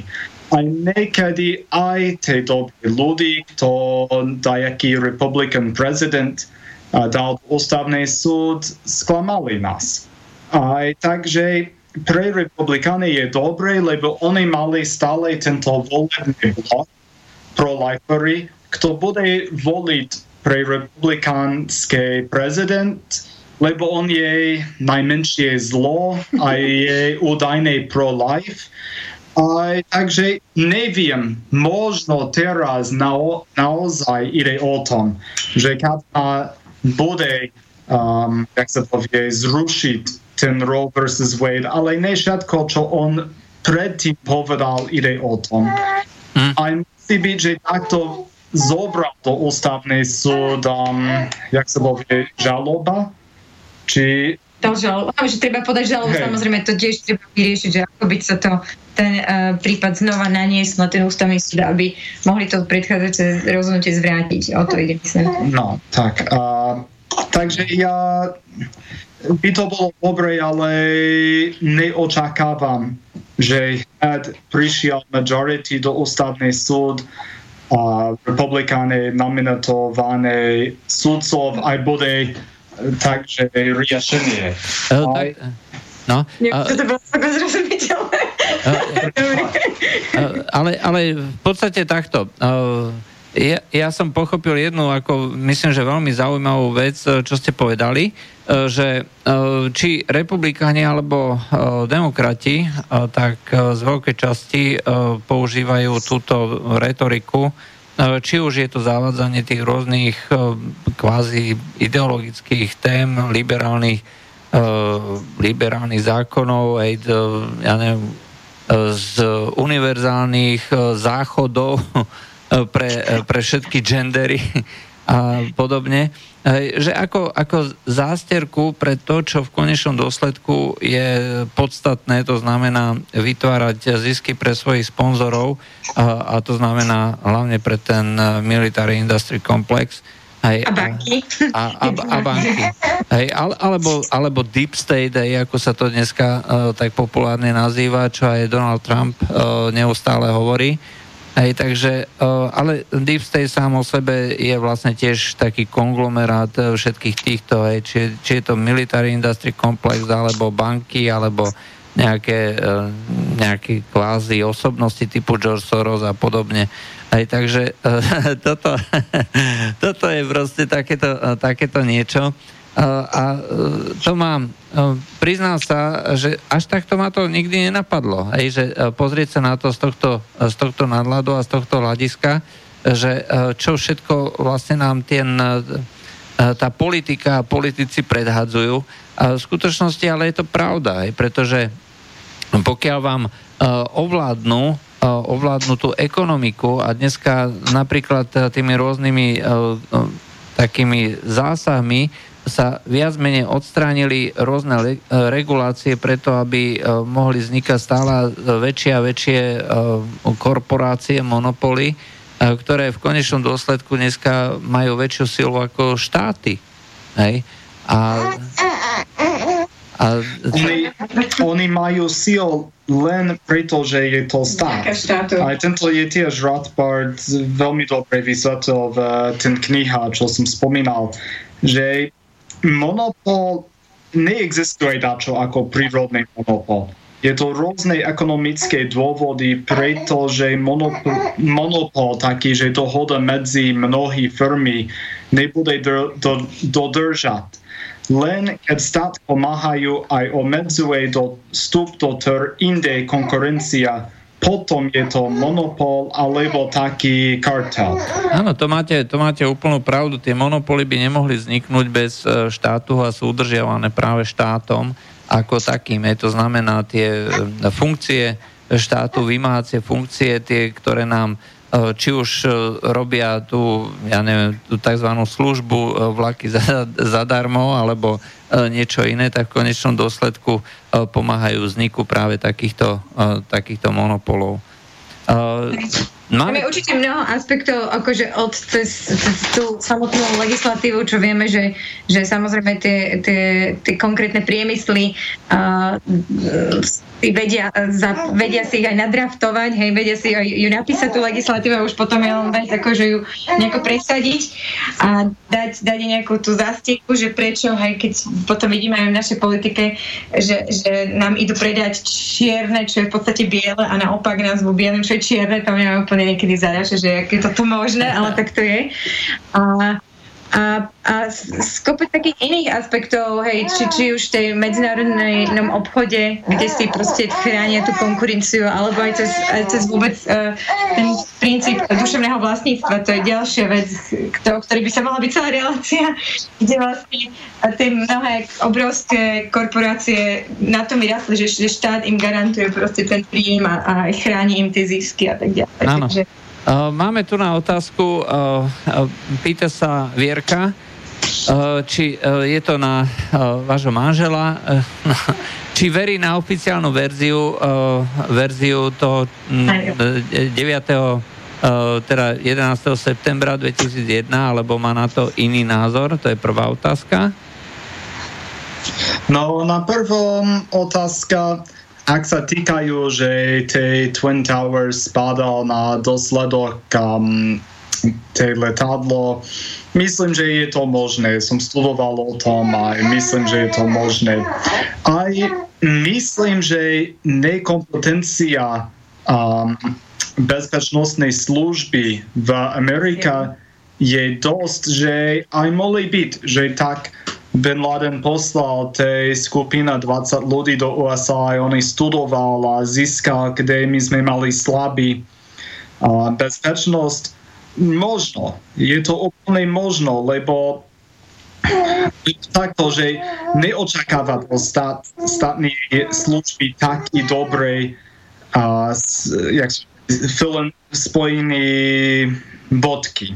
Um, Pospájanie tak, takže je to, je to stále tej konspirácii, čo možno, ale takto, takto tým ohľadom toto veci, že už je to skôr niektoré veci, čo americký štát robil zle, ako že niektoré experimenty na činnosti s syfilis, niektoré iné veci, čo on robil zle, čo je dokumentované. A napríklad aj, sterilizácie. Hej, hej, hej, aj tento... To bolo ešte skôr aj, za, aj, tak, aj tak, že toto zlo veci sú zverené, dokumentované a je to ľudí jedno. Ja si myslím, že aj keď prišiel, že tajnej služby bolo dajaký za ten 19, 9, september 11 neby, neby robil nič. Hmm. V podstate teda eh, si myslíte, že sú ďalšie veci, ktoré sú ďaleko lepšie dokumentované a ktoré sa určite odohrali a sú vo svojich dôsledkoch ešte horšie, než bola táto. No. Ja, ja osobne s tým môžem len súhlasiť, len pripomínam, že dôsledkom alebo celý ten september toho 11. sa potom použil ako zámienka na ďalšie vojny, ktoré potom boli a Spojené štáty, alebo aby som bol presnejší, vláda Spojených štátov, ktorá bola pri moci, uvrhla do chaosu, do teroru a viac menej e, došlo ku úmrtiu, tak okolo milióna ľudí, e, milióny ďalších ľudí e, boli vyhnaní zo svojich domov, boli zranení, škody sa dneska rátajú na stovky miliard dolárov všade po celom svete. No a takže a to na začiatku práve stal ten 11. september. No a druhá otázka. No a to súvisí spolu s tým, Vierka hovorí, a to je konštatovanie, že mnohí ľudia, najmä v tzv. treťom svete, nemajú radi Ameriku, najmä kvôli jej agresívnej politike, ktorá sa ich teda priamo dotýka. Aj, a to je viac menej konštatovanie a s tým si myslím, že aj niektorí ľudia u nás by súhlasili. No, vyzerá... no ale nepokopil, je to otázka tam, či nie, nie. konstantuje? Že... E, to je konštatovanie, že, že mnohí ľudia, v treťom, hlavne teraz v treťom svete, nemajú radi e, Ameriku, najmä kvôli jej agresívnej politike. Ja by som ale vždycky e, spomenul, alebo presnejšie sa vyjadril, nie že Ameriku, ale tam by som dal vždycky to, to americkú vládu alebo americkú elitu, pretože uh, ja poznám mnohých Američanov a sú to úžasní ľudia, baječní ľudia, a ja jednoducho nemám skutočne vôbec žiadny záujem nejakým spôsobom ukazovať na Ameriku ako takú. Ameriku, ktorá má množstvo ľudí, aj stovky miliónov ľudí, ktorí sa zaoberajú sami sebou, tvoria kultúru, tvoria nejaké hmotné statky a podobne. No ale je fakt, že je tu na veľká elita, ktorá sa snaží dosahovať zisky alebo dosávať nejaké politické ciele práve tým, že organizuje nejaké nepokoje a tak ďalej. Ja si, ja si pripomínam, že dobre vec dať na vedomie, že bežný Američan má malý až do nula vplyv na politika vláda. Že A tak toto, nulový vplyv. Že nemohli robiť nič, že idete voliť aj napríklad teraz, ak ide o prezidentské vol, volieb, že bolo skôr, že množstvo Američanie volil pre Hillary alebo pre Trump kvôli, kvôli tomu, že oni cítili, že on alebo ona bolo najmenej zlo. Že nesíti, že je to veľký rozdiel, ale oni skôr veľa sú zastrašené stále podľa, či je Obama prezident, či je Trump, jeden strana viac zastrašené ako druhý, ale každý vie, že vláda Spojených státy má veľká moc na život, vplyvnú život uh, jednotlivcov a sú veľa zastrašené, lebo ja som poznal veľa konzervatívnej počas roky Obama aj každý asi išiel kúpiť zbrán, ak nemal, že veľa kamaráti, kto nemal zbrán, až tedy kúpili, niektoré zasúbil tisíc rán munícia, či 10 tisíc. Toto bolo skôr ako, že psychologicky možnosť okľudnať sa a cítiť dobre.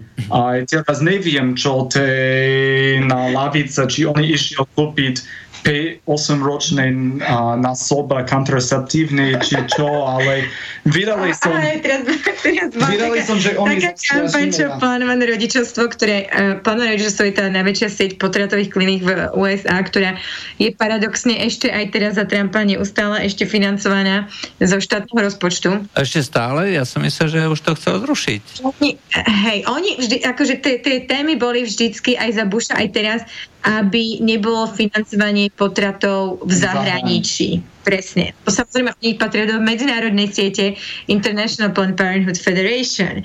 Hej, a toto je len tá prvá, tá americká Planned Parenthood um, Federation of America je tá, ktorá dostáva americké doláre od a, a oni majú samozrejme svoje popočky, to je najväčšia vládna organizácia v celom svete a, a tá dostáva od tých jednotlivých vlád aj európskych, ktorí to teraz kompenzujú a podobne. Hej. Takže toto, toto vždycky to bolo téma aj na začiatku pri Bushovi, aj teraz to bolo tie medzinárodné potraty, teda potraty v tých tretich krajinách, v rozvoju v treťom svete. Ale e, z toho rozpočtu tam ide proste každý deň hej, na tie potraty a teda, aby sme si pripomenuli čísla, keď to hovoríme o tom e, 11. septembri, tam zomrelo za deň 3500 ľudí, čo je neparadoxne, ale symbolicky naozaj ten počet v tom, pred tými desiatimi rokmi zodpovedal, desiatimi koľkými, to 17 rokmi, to bolo 2011, e, čo hovorím, ten, ten počet zodpovedal presne tomu počtu, koľko detí bolo denne zabitých potratom v Amerike. Hej, takže 3500 detí každý v tom čase zomieralo pri, potratom a čo zomrelo uh, tam v New Yorku.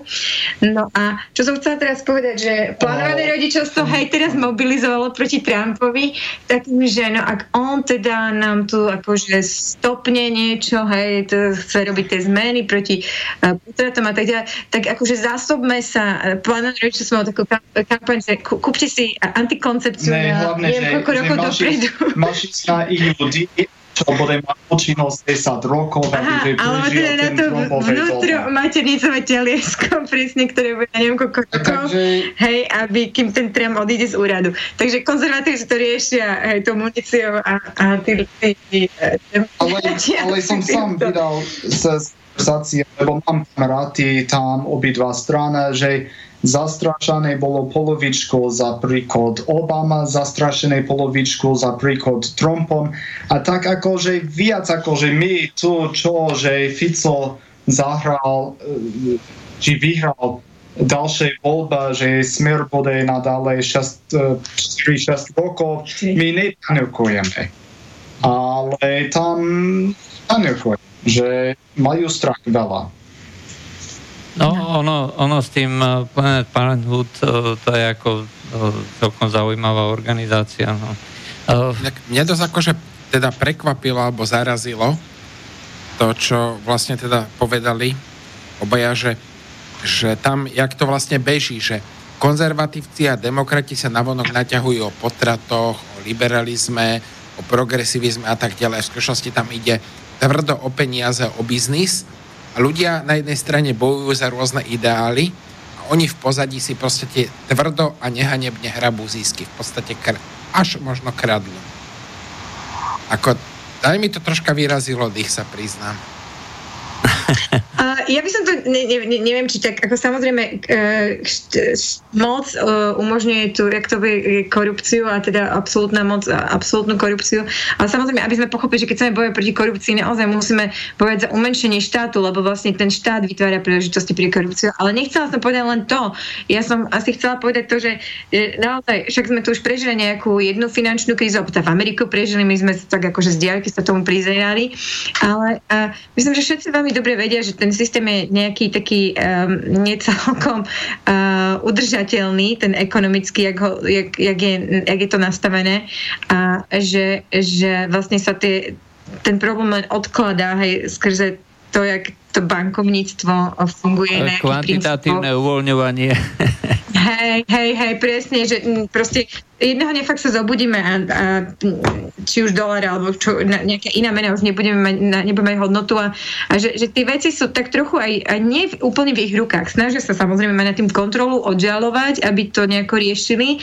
Hej, také, že sa im nepáči, že dovoliť ten základný princíp trhu, že teda bankrot, aby sa to vyčistilo, to naozaj zle hospodári, tak nech z bankrotu nie, to musíme tak už v rámci toho sociálneho inžinierstva a sociálneho štátu zafinancovať tie veľké banky, nie? To, to hovoríme o tom um, Že, že zisky, keď sa, keď sa podniká, tak zisky iba pre nás, aj kapitalistický princíp, ale keď ide o straty, tak to už sa všetci na to poskladáme.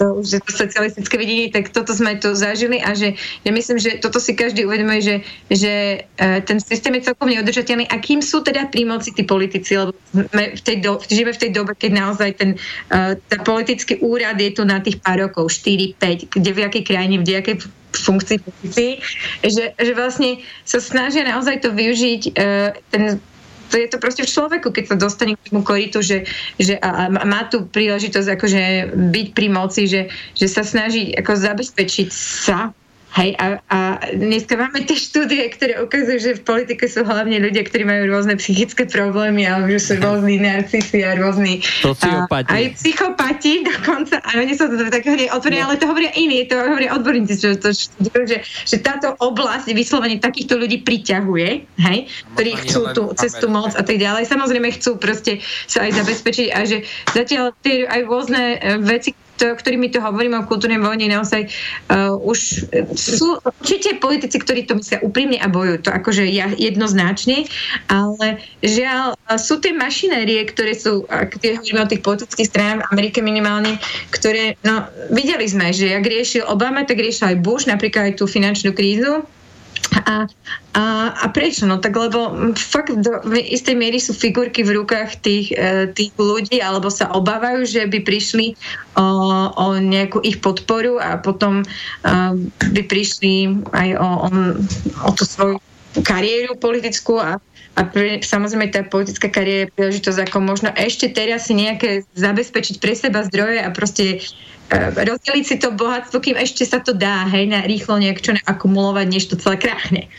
No, ja, ja osobne sa ako dosť uh, obávam, aj že akým spôsobom to nakoniec celé dopadne. Ja som pred nejakými 4 rokmi ako s hrozou vlastne zisťoval, že treba z bankrot už neexistuje. Hej. Keď sa rozhodnú tie tie nejaké kruhy, či už politické, alebo tie finančné, tak proste nedovolia. Aj, že, ja neviem, začalo sa pretlačať to heslo, že too big to fail, alebo ja neviem, too important to fail, alebo niečo podobné. Hej, treba uh, Ukra- Ukrajina, Ukrajina, hej, to bolo akože často kritizovaný príklad, vyhlásila svojho času ešte v roku 2014, že nemá na splácanie splácanie tých svojich proste úrokov aj, a nedokázala... Medzinárodného fondu, alebo toto myslíte? Nie, skrátka vyhlásila, že nemá na splácanie a teda, že, že musí uh, že za, musí začať jednať uh, s tými, uh, s tými veriteľmi, veriteľmi o zmene toho splácania tých svojich dlhov. V iných dobách toto bolo priznanie bankrotu a to znamená, že štát bol povinný, alebo nejaký subjekt bol povinný vyhlásiť bankrot. A jednoducho sa povedalo, že toto nie je bankrot, e, toto je len technická realizácia nejakého úverového kalendára alebo niečo podobné. Ale v iných dobách to proste bol bankrot, ej, uh, proste nemáš peniaze, bankrotuješ a nebavíme sa. No ale tu došlo k tomu, že uh, bola príliš pre nás Ukraj, uh, teda dôležitá, aj tak No, musíme, e, musíme sa tváriť, teda, že ona nezbankrotovala, ale teda, že len jedna s tými investormi o, zmene toho splátkového kalendára. No, e, úžasné. A, a, tak, a takýmto spôsobom e, sa zmenila, zmenili tie jednotlivé uh, ekonomické pojmy alebo vôbec celá ekonomika, všetko, čo malo dávno už skrachovať, hej, sa posúva ďalej cez E, tie rôzne ďalšie e, nástroje. No, a... Štátne intervencie, lebo si štát... povedzme, presne ako štát to tu naozaj nám no. zasahuje do, do týchto mechanizmov, ktoré proste uh, tú spoloč, spoločnosť vďaka ním tu žije. A máme tu prosperitu naozaj vďaka tomu, že tu máme za sebou 10 ročia nejakého slobodného podnikania. A teda ešte viac samozrejme budeme na tom, čo bolo aj v západnej Európe a vo svete a, a, a No, hej, hej, je, je to, že celé sa to prekrúca, no, neuveriteľné. A samozrejme, že, že to ešte prichádza teraz ako zo západu, tak, tak a, už, a, už je to úplne vykradnuté tie pojmy, čo, o, o ktorých hovorím presne. No a, a mne to ako príde až e, paradoxné, že vlastne my uh, sa tu bavíme o pravidlách, aj o tých západných hodnotách, kde propagand, tie propagandistické heslá hovoria o tom, že musíme byť čestní, musíme dodržiavať zákony, musíme byť morálni a tak ďalej. Ale vlastne eh, pokiaľ eh, úplne ako odkopneme celú tú, celú tú bázu, hej, tie základné slobody, pravidla, ako funguje trh, ako funguje ekonomika, tak nakoniec z tých hesiel ostane skutočne už len prázdny obal, nič za nimi nie je a tá spoločnosť potom zákonite, pokiaľ stavia na vzduchoprázdne, tak nemôže potom fungovať ani vo svojom vnútri. To znamená, čo sa týka tej, tej rodinnej, konzervatívnej politiky a podobne. Proste ľudia strácajú vieru v tie hodnoty alebo ne, nehovoria im nič tie hodnoty, pokiaľ sú vychovaní takýmto spôsobom. Prečo by mali dodržiavať nie, nejaké pravidlá, nejaké uh, zákony alebo nejaké tie tzv. konzervatívne hodnoty, uh, keď uh, žiadne hodnoty už nemajú zmysel. Čiže to, čo ešte funguje na západe, to je vlastne zotrvačnosť z minulosti. No, asi tak.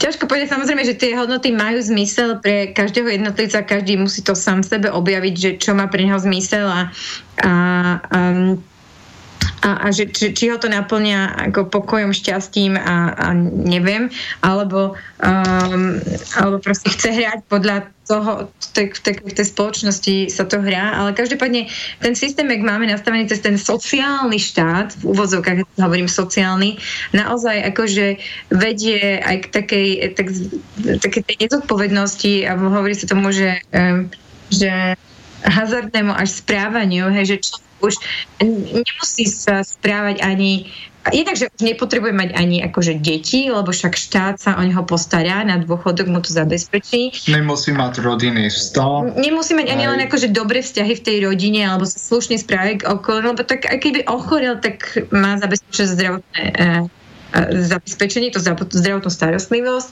Hej, proste, keď tá žena sa rozvedie, že jej to skrachuje, no tak e, štát, je, štát tu zastupí toho manžela, sa postará o tie deti, alebo neviem, ako jej nejako tiež pomáha. Takže štát tu úplne nahrádza tie akoby základné vzťahy uh, medzi ľuďmi, hej, medzi generáciami, medzi to, v tej rodine a spoločnosti. A, a stavia sa, toto naozaj, čo aj v podstate v minulosti vieme, že aj církev aj, aj spoločnosť samotná, ale tým, že bola akože v, v, pod tým aj vplyvom cirkvi, tak, tak zabezpečovala tie sociálne úlohy, či sirotince, či vzdelávanie, či nemocnice. Dneska toto preberá štát, hej ako by chcel z toho, z tých, zákon, z tých vecí, ktoré sú principiálne, hej, a to pre mňa je to právo na život a právo vlastniť. To tiež samozrejme, aké mám právo vlastniť 50% mi štát a mi siahne každý mesiac. Takže toto je dva základné práva akoby nie sú dôležité, ale, ale um, pasuje proste do tých nových rolí, hej, kde, kde to chce proste nahrádzať a, a zabezpečiť tie funkcie, ktoré tu proste si tá spoločnosť vie sama do, na tej dobrovoľnej báze zabezpečiť. Takže pre mňa spravodlivý štát a, a slobodný štát, slobodná spoločnosť by naozaj mala stať na tých dvoch princípoch. Právo na život, právo na a, vlastníctvo, na majetok. A tieto dve veci sú naozaj tu pošliapavané. Um, povedzme si, že naozaj no, dane sú krádež. No, ako dane uh, je, je to, že násilne štát priam ako výpalník uh, mi berie peniaze uh, a ak teda by som nedala, no tak čo, tak, tak uh, skončím vo väzení. Ak by som sa nedaj Bože bránila alebo utekala na tom aute, tak ešte budú po mne strieľať, hej. No, samozrejme, vieme, podobne je to aj v Amerike, aj u nás v tomto. Takže, takže tie dve veci sú tu podľa mňa také pošliapavané a potom uh, Neviem, o čom tu hovoríme, v tých, keď sme aj začali o tých ústavných súdoch a tých právach, že vlastne tu chceme nejaké právo na súkromie, právo na šťastie, cez všetky tie rôzne, uh, sorry, až uchylky, uh, sa tu všetci tí sudcovia oháňajú právom na šťastie, na seba určenie a právo na súkromie, ale, no, ale tam, kde by to malo byť, to právo na súkromie, na to, že, že mne tu nemôže hoci kto ísť, najnovšie už aj taký veterinárny inšpektor nám môže chodiť do bytu, lebo už aj, aj zvieratá majú práva, hej, všetko môže kontrolovať, do všetkoho zasahovať, no tak kde sú tie, e, tie, tie, tie správa na súkromie, hej, že vlastne všetko keby sa prekrúcalo, hej, že no, tak to, toto sú také paradoxy dnešnej doby. Janka, no, ja by som... Je to no. výsledok modernej liberalizmus, lebo libertarianizmus je klasický liberalizmus, čo znamená sloboda, čo je na základ sloboda, majetok a život. A potom niektorí liberálne pred, neznám, 70, 80, 100 rokov už myslel, že ak si sloboda, keď napríklad nemôžeš toto, toto, toto. Aj tak prišiel úloha stát. Že za to, že tie liberálne dnesné sú za stát, lebo... Musí... A že sú liberáli za štát, lebo akože oni to chápu, tie slobody, že sa ako si nárokujú, sú nejaké nároky, hej. Ale v tom konzervatívnom, eh, libertariánom vnímaní slobody bolo, že mať slobodu od štátu, že štát mi nebude zasahovať do mojej náboženskej slobody, do mojej výchovy detí, do tej, ako ja zdravotnú starostlivosť chcem pre moje deti, pretože ja neviem, čo ja chcem povedať, čo je môj, teda sloboda môjho prejavu. Hej, toto sú všetko slobody od štátu, hej, toto je to veľmi kľúčové, napríklad to vlastne nezbranie, ale dokonca my to máme v ústave tiež, tuším, nejakým článkom môj manžel bude vedieť lepšie, že práve um, uh, môže sa postať proti... nedemokratickej stát. Čo ako by sa postavil proti štátu, ako, ako ak, po, ne, ako hej, štátu. Ak je nemá ak zbrané. Takže No, a... Pravda, že v celej Európe Slovensko a Česká republika asi majú najliberálnejšie zákony, čo sa týka vlastníctva zbraní. Toto to je zase parketa môjho manžela, ktorého zaujíma ako američná vedlenie. A, no, to, je, to je pravda, hej, že Slovensko a Česko má uh, jedný z, naj, z najliberálnych. No. Aj Slovensko čo sa týkajú zákonov sebaobrana na Európa, lebo aj lepšie ako Česko. Takže ak čítate trestný zákon, je to Napríklad, je to že brániť sa vo vlastnom dome, hej, že, že pri tomto právo uh, že... Ináč na Slovensku bol jeden veľmi zaujímavý príklad alebo prípad, kde na pozemok vtrhli nejakého človeka kvôli nejakej hádke Eh, vtrhli eh, takými nástrojmi typu sekery a eh, nejaké nože a podobne nejakí cigáni a on mal legálne držanú zbraň a myslím, že neviem jedného alebo proste použil tú zbraň s následkom smrti a bol oslobodený. To znamená, že v Európe je to doslova výnimočná situácia, E, že človek, ktorý použil zbráne na niekoho ďalšieho e, s úmyslom e, sa brániť aj, takže nakoniec bol oslobodený. V Česku človek, ktorý viem, že nejaký, nejaký človek tá zrážal autom, autom nejakých ďalších ľudí, hej, že proste bol nadrogovaný, svetovaný a podobne Hej, a tiež použil legálne držanú zbraň a nakoniec uh, bol odsudený. Uh, máme ďalší telefón. Uh, áno, počujeme sa? No, dobrý čas, slyšíme se? Ano. Já jenom, jenom krátce, v podstatě člověk byl do přibližně začátku 18. století majetkem státu. Nevím teďka přesně ten rok, kdy byl zrušený revolnictví, ale můžeme říct, že ono se to v podstatě vrací znova zpátky, že člověk je otrokem zase nějaké jiné společnosti, jo? To je zatím všetko na to. Ďakujeme za zavolanie. No, je, je pravda, že, že e, človek bol e, nevoľníkom, to znamená, mal e, teda povinnosti, alebo teda vládol mu ten zemepán, hej, to znamená, že spolu s tým zemo, s tou krajinou nejaký panovník eh, daroval aj tých ľudí, aj, a, ktorí potom následne museli uh, buď pracovať alebo odvádzať tie nejaké uh, svoje časti. Ale uh, faktom je, že napriek tomu, že uh, museli, uh, že boli takto nevoľníci, aj že patrili nejakému pánovi, tak uh, daňové zaťaženie týchto ľudí bolo v princípe menšie. Hej, čiže Uh, že, že odvádzali... odvádzali desiatok cirkvi, desiatok kráľovi. Uh, uh, zemepánovi. Áno. Hej? A ten zemepán potom platil ďalej. Hej?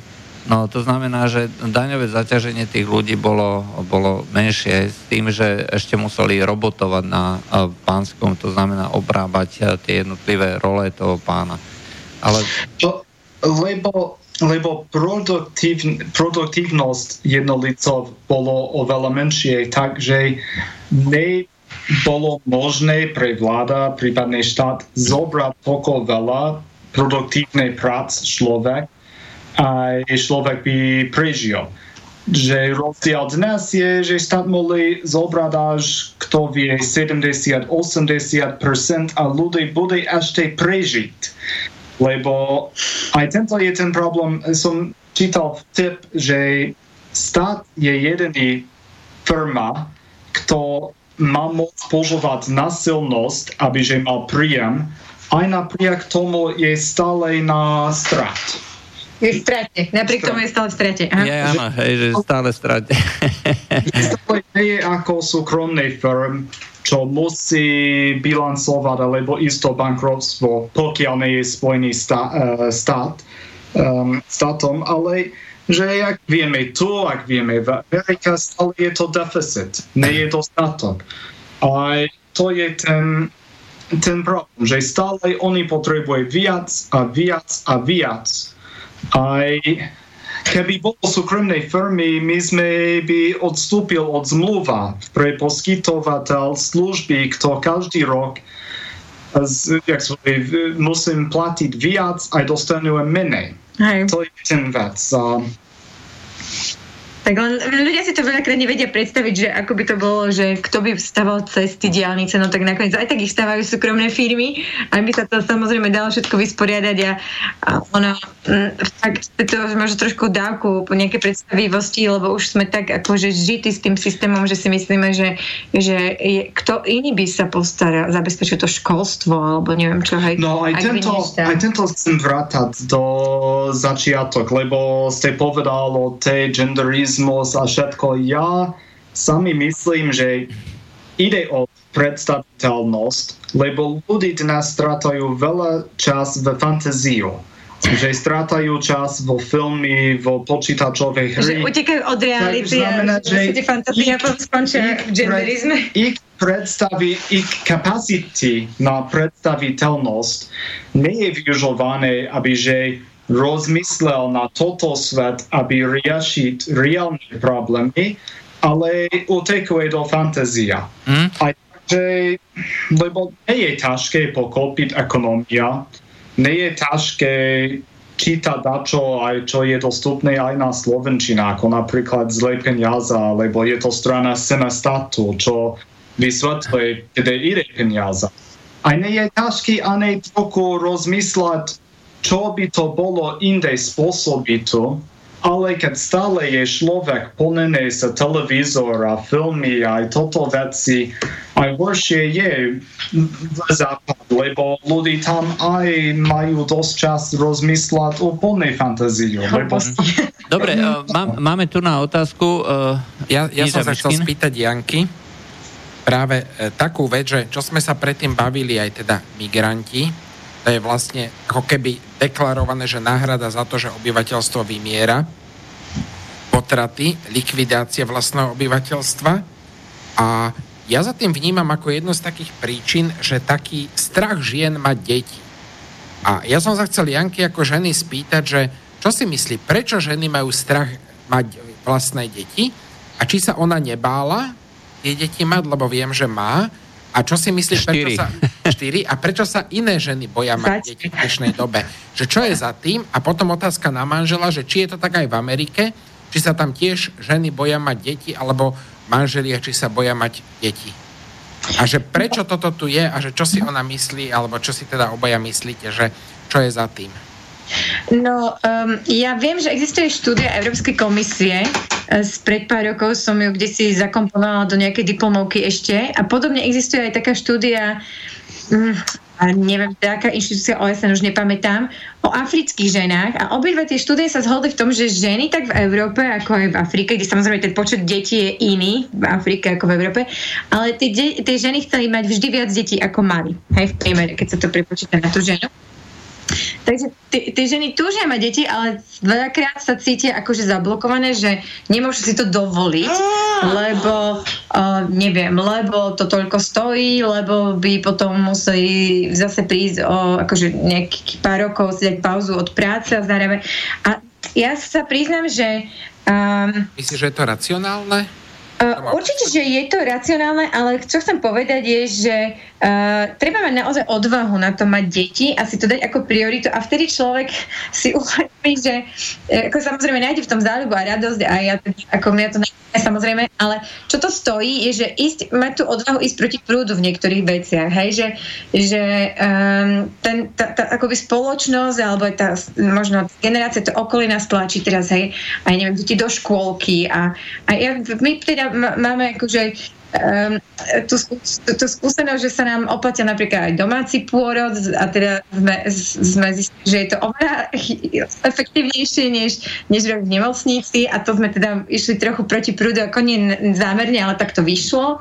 Hej, že, že sme napríklad v niektorých veciach um, mali iný názor na tú zdravotnú starostlivosť, na to, že že sa nám páči ten princíp ako domáceho vzdelávania, čo proste menej aj zaťažuje peňaženku a že vlastne v dnešnej dobe, keď e, mnoho ľudí, nielen to, že ja môžem pracovať z domu a čiastočne mm, s mojou organizáciou, tak si to môžem nejako aj trochu dovoliť, ale aj naozaj, že, že to nie je až taká záťaž, no si myslím, že že žijeme v takej dobe prosperity, že ja si to neviem predstaviť, ak ľudia vymenali plinky pred niekoľkými 100 rokmi a dneska akože to naozaj nie je až taký problém.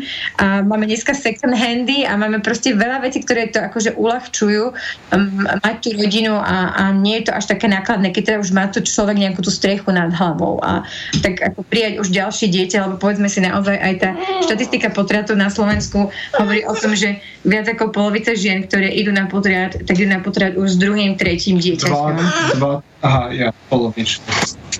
No, takže, Druhým takže uh, žiaľ, je to, je to určite um, je, je to určite problém aj vzťahov, že tie ženy, ktoré už idú aj na ten potrat, zjavne uh, majú už ten vzťah s, s tým manželom zlý, polovička z nich už je aj rozvedených. Um, Takže, takže tam je ten druhý aspekt, kde samozrejme e, to vnímanie toho vzťahu, že o čom, o čom je manželstvo, o čom je ten vzťah, že ak tá žena nemá, necíti to, tú, tú podporu muža, tak o to viac a proste spanikári a a zase ten zákon, ktorý ten potret umožňuje,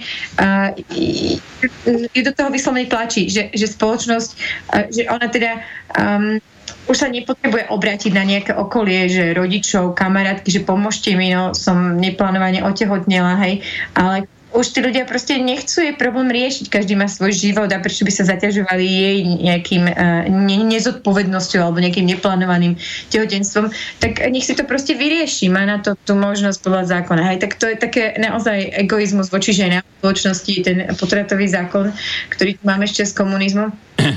A, a si myslím, že proste v tej dobe, aké žijeme, vidíme, že, že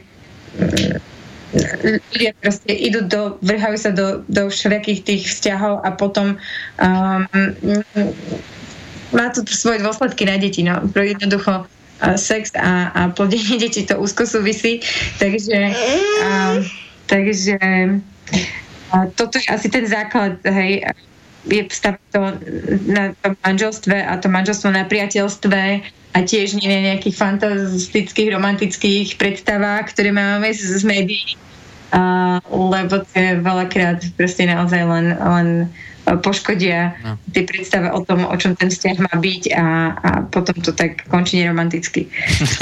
No dobre, uh, to bolo uh, v podstate slovo na záver. Uh, ja teda pekne ďakujem ako našim hostom Janke Tutkovej a jej manželovi uh, Andrew Rayovi uh, za účasť dnešnej uh, relácii. A uh, Ja, ja tiež ďakujem. Bolo to, e, akože Janka je práve známa tým, že sa venuje potratom, ale toto bol pohľad úplne z iného, teda úplne... Kampani teda proti potratom. Prosím? Kampani proti potratom. Áno, áno, ale... Prepáč, ale bolo veľmi zaujímavé, myslím si aj pre poslucháčov počuť niečo, ako to beží v tej Amerike, v tej vzdialenej krajine za morom, kde niektorí boli, ale mnohí neboli. A že teda ďakujeme, ďakujem veľmi pekne aj ja. Dobre, uh, takže ja sa pekne Pekne ďakujeme samozrejme za uh, príjemný rozhovor s vami a priestor, tak uh, ešte raz.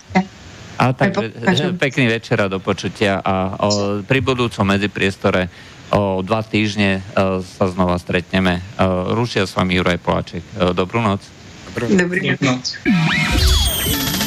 Táto relácia vznikla za podpory dobrovoľných príspevkov našich poslucháčov. I ty sa k ním môžeš pridať. Viac informácií nájdeš na www.slobodnyvysielac.sk Ďakujeme.